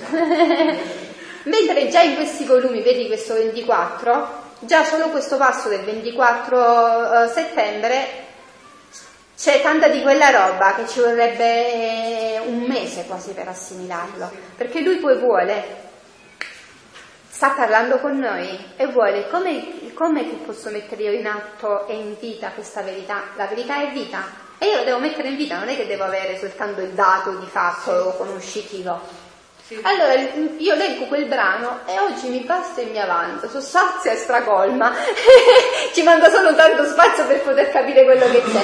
Adesso devo rileggerlo più volte e lui dice masticarlo, ossia prendere i concetti che eh, la luce che ho ricevuto da quel brano, che oggi ho la possibilità di poter comprendere, ripeterlo dentro di me e trovare come poterlo vivere.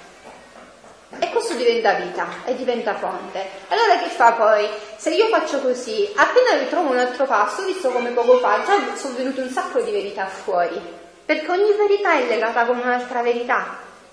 E poi diventa, questi incontri iniziano a diventare circolazioni di verità divine, perché Gesù questo vuole che siano i cenacoli della, della, divina volontà. Vuole, la cosa che lui più, potrebbe più creare dolore è far scendere i cenacoli della divina volontà su un piano umano, che non risolve niente mm, e ti fa semplicemente scoraggiare e deprimere, capito? Perché la realtà dei fatti è tragica. Invece questi ti danno una luce, ti danno una speranza e ti danno il mezzo unico ed efficace per poter realmente risolvere i problemi.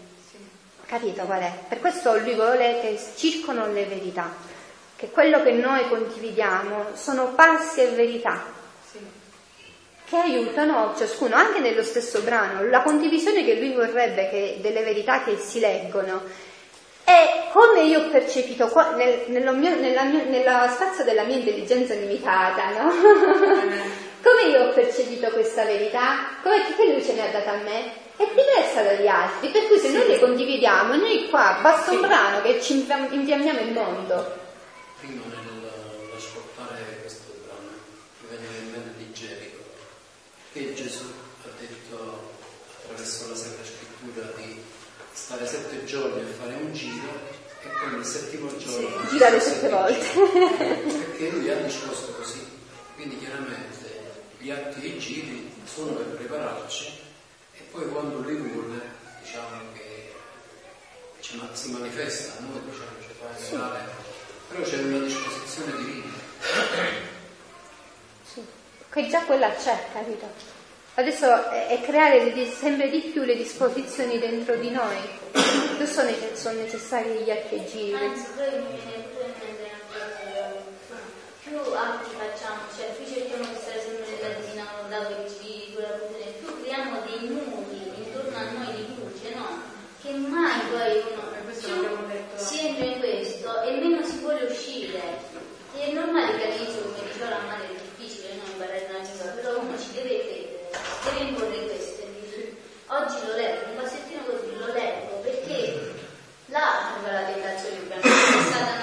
cioè sa che gli rompe le cosce, le gambe, non gli, gli chiude l'accesso dove ti vuole tentare. Scusa, è normale. Perché sa che più legge, più vuole, vuole leggere, vuole comprendere, fa atti, fa agire, quindi Il suo regno è finito.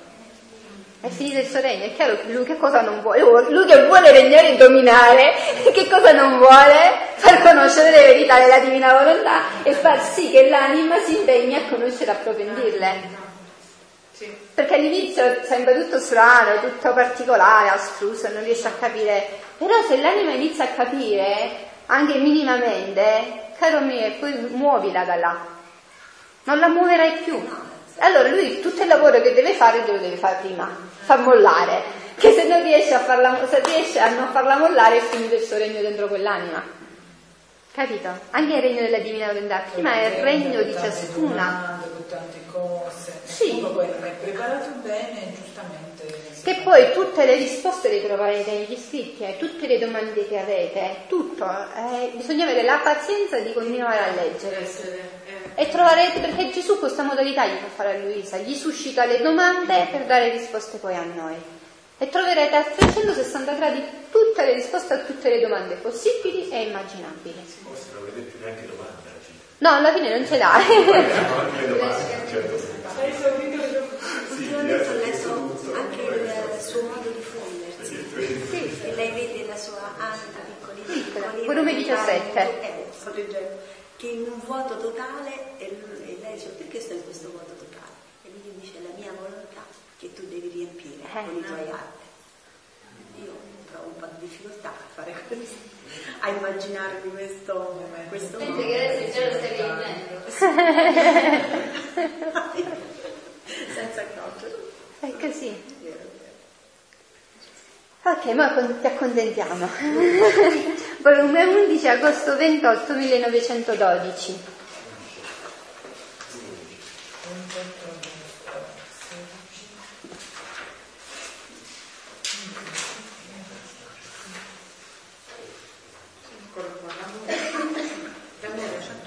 L'amore è quello che trasforma l'anima in Dio e vuol trovare le anime sgombrate di tutto.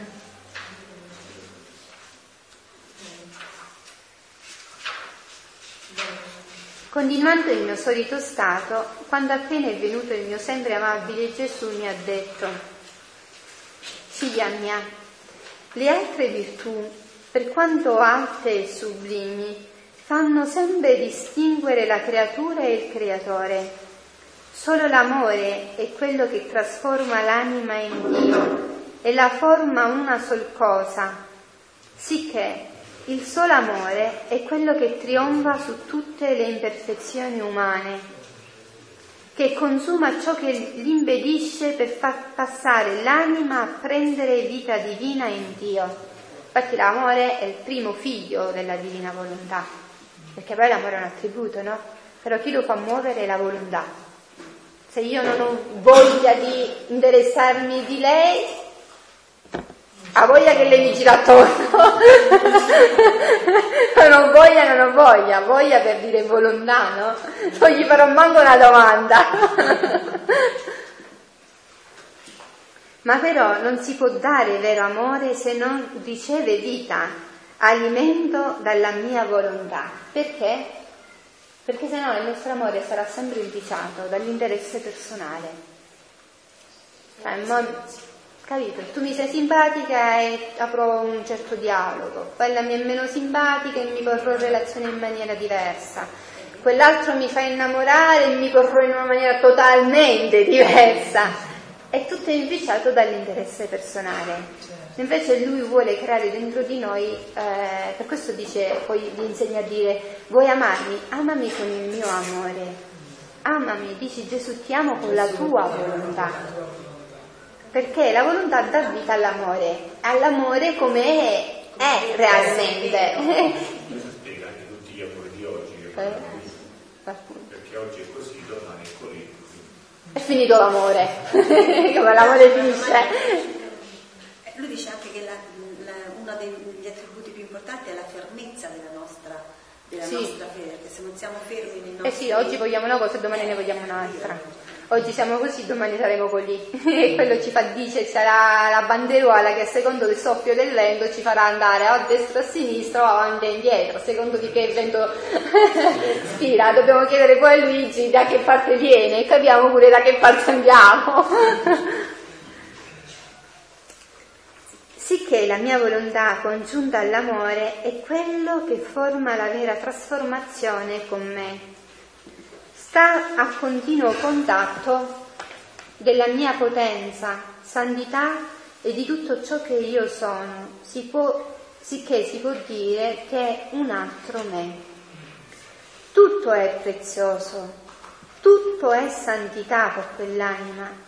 Si può dire che il suo respiro, il contatto con la terra che calpesta è prezioso, è santo, perché non sono altro che effetti del mio volere. Ed è questo già Gesù fa un passaggio enorme tra la santità della divina volontà e la santità, eh, diciamo, de- che riguardano un po' la redenzione.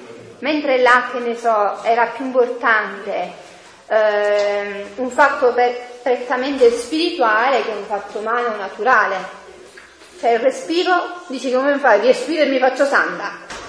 Ma che dici? Là c'era una, uh, una categoria di cose che erano più importanti e meno importanti. Con la divina volontà tutto è importante perché tutto può entrare nella divina volontà, anzi soprattutto infatti Gesù dice addirittura nel volume 36, se io volevo prendere soltanto gli atti spirituali della creatura, poco e niente gli poteva dare la creatura, ma poiché io prendo della creatura anche tutti gli atti naturali, questo lo può fare il buono e il cattivo, il giusto e l'ingiusto, lo può fare il ricco e il povero. Tu, nessuno è esente dagli atti naturali. Allora la creatura per la prima volta mi può dare tutto. Semplice? Eh? è straordinario. Per cui dici respiro, la terra che calpesta, tu non te ne accorgi manco che calpesti la terra. Dai, ma veramente diciamo, noi non ci accorgiamo manco che quando camminiamo tu ti, ti rendi conto contemporaneamente che stai calpestando la terra, eppure quello è un atto prezioso e diventa un atto divino. Metto i tuoi passi, i miei passi nei tuoi, e diventa divina volontà camminare, faccio passi e diventa divino. Ma lui sta dicendo oltre, non, perché l'atto del camminare già non lo possiamo più presentificare, perché stiamo camminando. La terra che calpesti va in una profondità ancora più oltre. Vedi come ci aiuta a vivere il presente? Tu già, già mi sei accorto che hai calpestato la terra. hai camminato sì, ma che calpesti la terra no. Non ci pare a pensare va in una sottigliezza così. Eh. Perché? Perché lui poi ti vuole portare a fare un, un giro. E oltre all'atto, perché vedete come l'interesse nostro più umano subito ti fa presentificare che stai camminando e quindi mettere i passi nei tuoi passi. Però e mettere i passi nei passi e metto, imitiamo nella terra che calpesto per, per darti la gloria e l'onore per tutte le creature che camminano, che hanno camminato sulla terra, che camminano e che cammineranno. Vedi come lui vuole da te portarti subito oltre.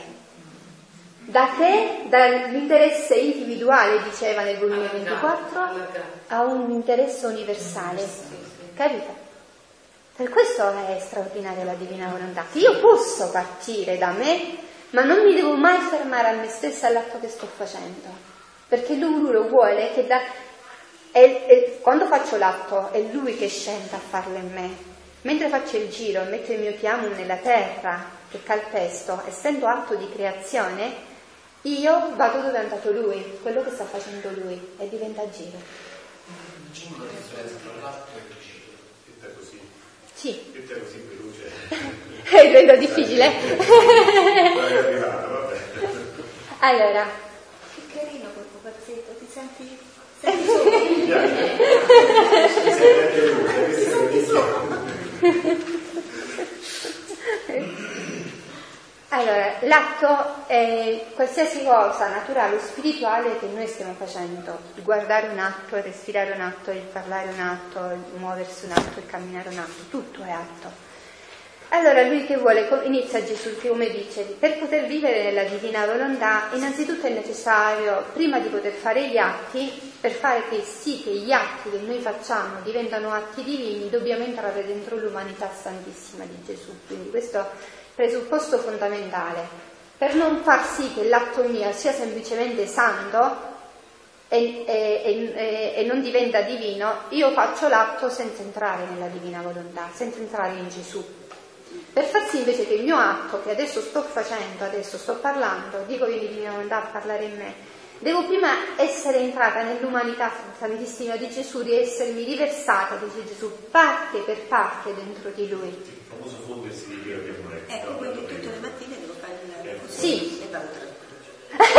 Bellissima, sì, ma è tranquillissima perché poi per uscire dalla divina volontà devi fare un atto opposto, voluto contro la divina volontà, che peccato. Immediatamente, attualmente proprio, ecco, mentre sto parlando, non ho l'attenzione che ti dicevo prima, l'attenzione di farlo immediatamente.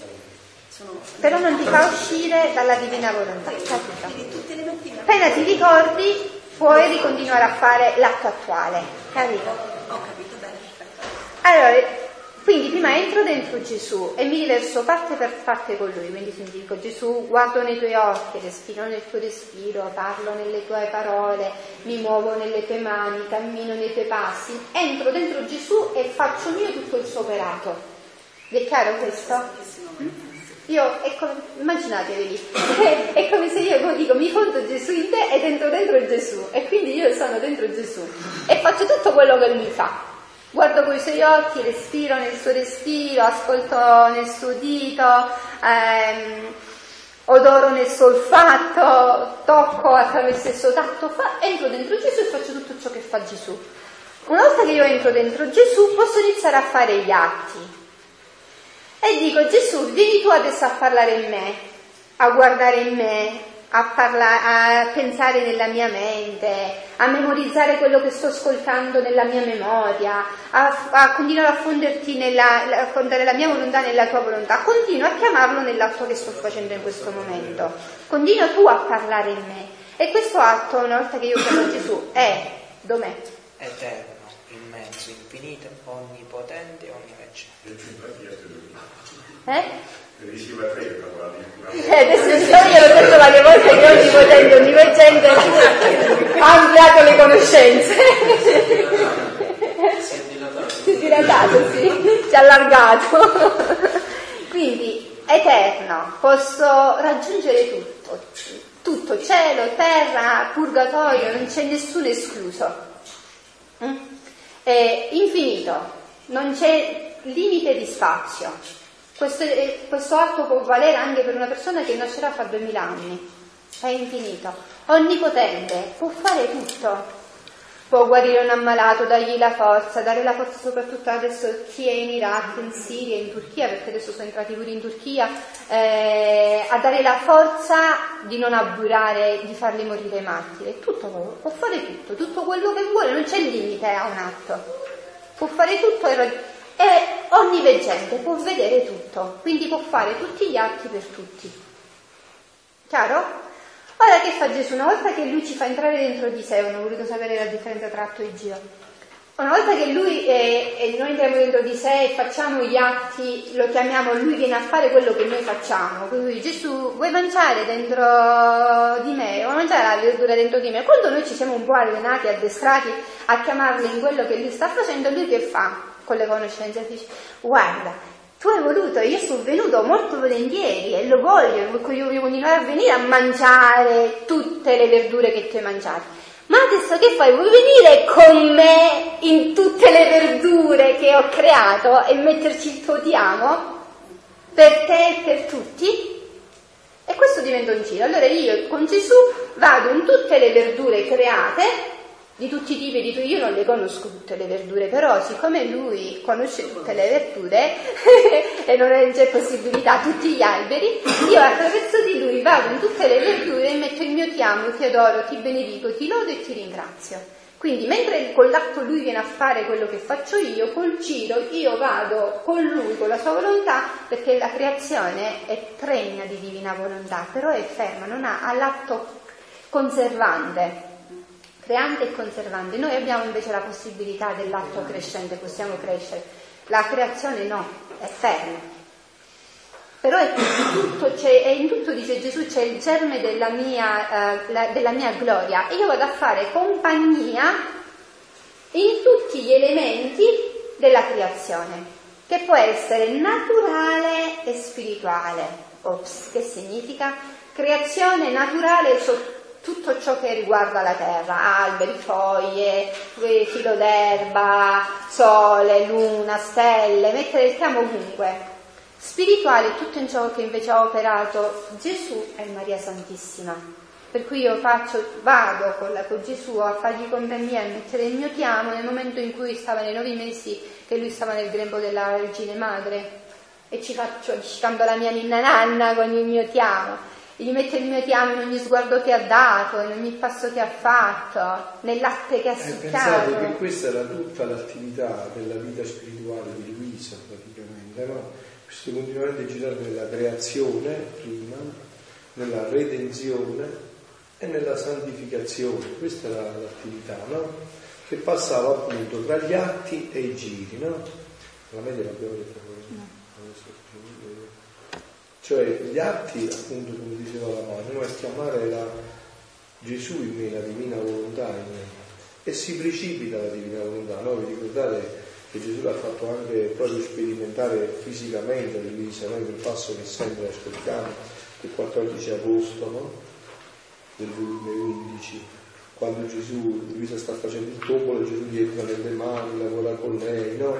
Quindi poi appunto facendola crescere sempre di più, dici vieni adesso tu a girare mia, in tutto il mio, il mio operato, non lasciarmi mai solo in tutto il mio operato, che non ci sia un atto che ho fatto, che non trovi la tua compagnia e che tu mi porti dentro tutte le creature.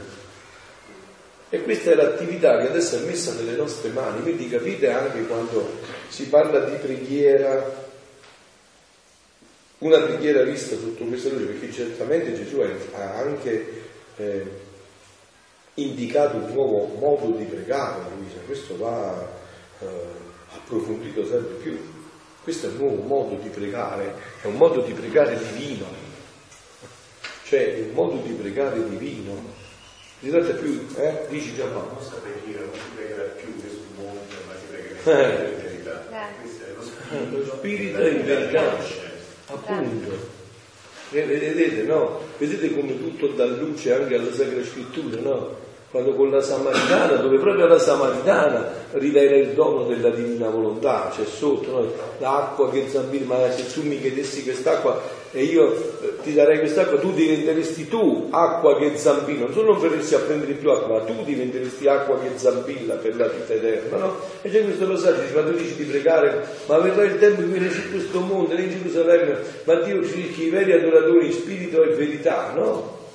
Allora vedete questo pregare che diventa... E perché è stato dato in questo tempo? Perché in questo tempo c'è bisogno di una riparazione divina, di una riparazione universale, c'è bisogno di chi prenda gli atti di tutti i fratelli, si sostituisca per tutti, riprenda tutto, no? E, e questa è, è, l'opportunità che viene consegnata nelle nostre mani. Vedi come Gesù ci viene a confermare a quello che aveva detto, non, il padre non c'era e in sintesi, in due battute, ha fatto la sintesi di quello che ci eravamo detto attraverso le Sì, ma anche perché penso che questo ormai sia un linguaggio di chi sta entrando negli scritti, chi si appassiona da questo diventa perché appunto la divina volontà ha un solo cuore, una sola mente, una sola un solo linguaggio, un linguaggio di tutti noi, perché questo è lo scopo, il fine per cui noi siamo stati creati, no? In un momento come questo, per esempio, no? Gesù dice in un passo, mi pare del volume 12 che abbiamo sentito poco fa, no? A proposito della riparazione, allargate sempre più il raggio della riparazione, perché altrimenti i fulmini della giustizia che scenderanno, dove non ci sarà questa riparazione, li colpiranno e bruceranno tutti quelli che non sono coperti da questo, da questo ombrellone della riparazione. E... La Firenze che è successo ieri, non so se No. C'è stata una specie di alluvione grande, 20 centimetri di strutture. Eh, ma vedi, eh, non si leggono più, vedi, Gesù lo diceva proprio oggi, in un passo che abbiamo sentito del volume 12, no, proprio oggi diceva questo, ma manco più quando li tocco nella carne, si rendono conto. neanche più quando li tocco nella carne. Va di moda che i mariti ammazzano Sì. le mogli, pure a San Giorgio il marito ha ammazzato la moglie pochi giorni fa. Francesco, dicevi? E io dicevo tutta una cosa mia, però che appartiene Eh. solo alla divina volontà. Sono- Quindi appartieni pure a noi. Grazie. In questo modo, stando queste 3-4 ore assieme qua, diventa una cosa veramente divina e veniamo presi tutti quanti assieme. Quindi c'è la presenza del nostro Dio vero, ma naturalmente eh, Dio ci chiama e ci porta in paradiso e ci fa continuare la strada che Adamo e Eva hanno spezzato Bellissimo. perché noi siamo puri in questo momento, non lo so, a me fa questo effetto. Ah, dici, sento di stare in, come Luisa Ah. dentro di lui e mi sento lui stesso. Che bello, no? Che. Andando in paradiso Che meraviglia. Proseguiamo la strada di Adamo e Eva che loro hanno peccato e noi la continuiamo, stiamo continuando questa strada. È un momento veramente, non lo so se la parola che Ma dici, Francesco? strategica eh, che stiamo vivendo, quindi continuare. Stiamo in paradiso e stiamo continuando la storia di Adamo e Eva, perché siamo puri, siamo assieme a Cristo.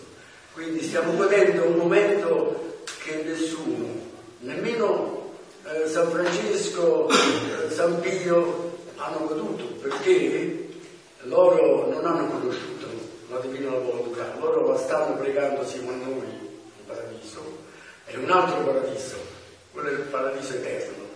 Noi siamo eh, in paradiso terrestre dove Adamo e Eva hanno peccato e noi stiamo continuando.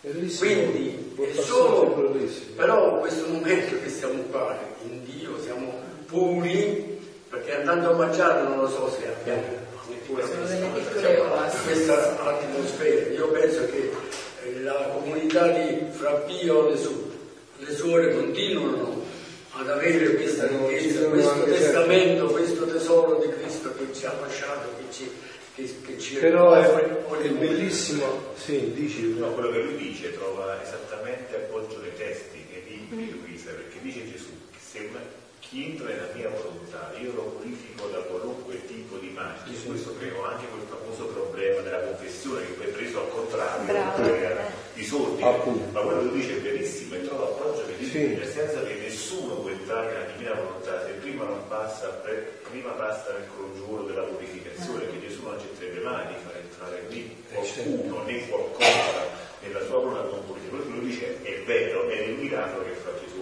Però voglio anche aggiungerti una cosa, tutto sta dopo, quando dici finisce questo momento, ognuno torna al proprio diciamo, vita e diventa poi più difficile conservare questo paradiso. Ma tutto sta nella volontà, cioè se noi lo vogliamo, il paradiso che non è fuori di noi, è dentro di noi, noi lo conserviamo. Il problema è se noi lo vogliamo con la parola o se noi lo vogliamo E e c'è questo anche- diventa vita della nostra E, e vita. c'è anche un passaggio in questo che diceva Francesco che è affascinante, no?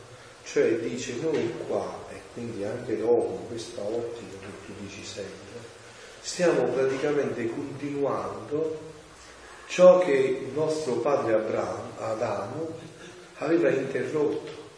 Capite? È una meraviglia questo. Cioè noi viene data l'opportunità attraverso questi cenacoli di preghiera, attraverso questo immergerci in questo, di riprendere quel disegno originario. e, e aggiungerei anche con più vantaggi. Prima di tutto perché Adamo non possedeva l'umanità di Gesù Cristo, quindi poteva offendere la divina volontà e purtroppo l'ha fatto. Noi non possiamo, al massimo possiamo uscire dall'umanità di Gesù Cristo, ma la divinità rimane salva e in più noi se cadiamo non dobbiamo aspettare altri 4.000 anni che arriva Gesù Cristo. Bravo. Se noi vogliamo ci alziamo, andiamo a confessare. Bravissimo. Bravissimo. E questo è, come il peccato originale ci ha lasciato una gravità verso la nostra volontà a legarsi col nemico, ci ha lasciato anche però tutti i meriti che Eh, abbiamo certo. Gesù Cristo. per cui come abbiamo avuto il peggio, prendiamoci anche il meglio. E abbiamo, abbiamo tutti i meriti di Gesù Cristo, abbiamo anche tutti gli atti di Adamo ed Eva fatti nella divina volontà, a nostra completa diciamo, Maria ci vuole completi proprio. Ci vuole alla amava. fine. Quindi vedete che veramente eh, voi ve ne accorgete ormai da, da tempo che facciamo questi incontri, no? se ve ne accorgete quando ci chiamiamo in questo, il tempo non c'è più, ve ne accorgete, vola, io sono stato pure interrotto, ma tu vedi accorgi che c'è qualcosa che appunto ti proietta dal tempo nell'eternità. E il passaggio sta in quello che diceva Giampaolo, se noi Proprio perciò sono importanti, fondamentali questi momenti, questi incontri, perché se noi alimentiamo sempre più questo, questo diventa un fatto continuo. Allora non c'è più una rottura tra il mangiare, il dormire, inizia a diventare un atto continuo. Questo è, e poi quando Dio ce lo darà come dono, no? tu adesso non te ne accorgi che stai respirando, dici Torino. Devo dire questi, abbiamo fatto il pellegrinaggio ancora. Eh, ecco, sapere, poi ci dirai qualcosa oggi, eh. In due punti strategici. Scegli volere supremo e viene a regnare sulla terra. Quindi ognuno di noi deve avere questo desiderio. E poi siamo stati nella, nelle suore del Divino Zelo, dove c'era scritto anima aiutami. Cioè, in effetti Gesù ci chiede, attraverso quello che ci ha detto Padre Bucci, cioè che noi dobbiamo desiderare questo regno e che questo regno deve scendere attraverso il volere supremo, attraverso la divina volontà. E noi siamo chiamati ad aiutare Gesù. Lui può tutto, no? Quindi non potrebbe avere bisogno di noi. Però ci ha detto Luisa, aiutami. E quindi se noi entriamo in queste conoscenze, come diceva Francesco, e desideriamo di rimanerci, poi dobbiamo aiutare Gesù perché possiamo, diciamo, ricevere questo dono e diffonderlo. Quindi attraverso gli atti e i giri, poi dobbiamo entrare nel nucleo della divina volontà che sono gli atti e i giri. E questo è il passaggio, questo è il passaggio fondamentale, che una volta questo dobbiamo desiderare di viverlo e Quello diffonderlo. che dice pure la Madonna, io ho un piano da realizzare sulla terra, però senza di, Di voi non posso posso. Ci diciamo l'angelus allora media. L'angelo del Signore con l'annuncio a Maria. Ave Maria, piena di grazia, il Signore è con te. Tu sei benedetta fra le donne, benedetto il frutto del tuo seno Gesù.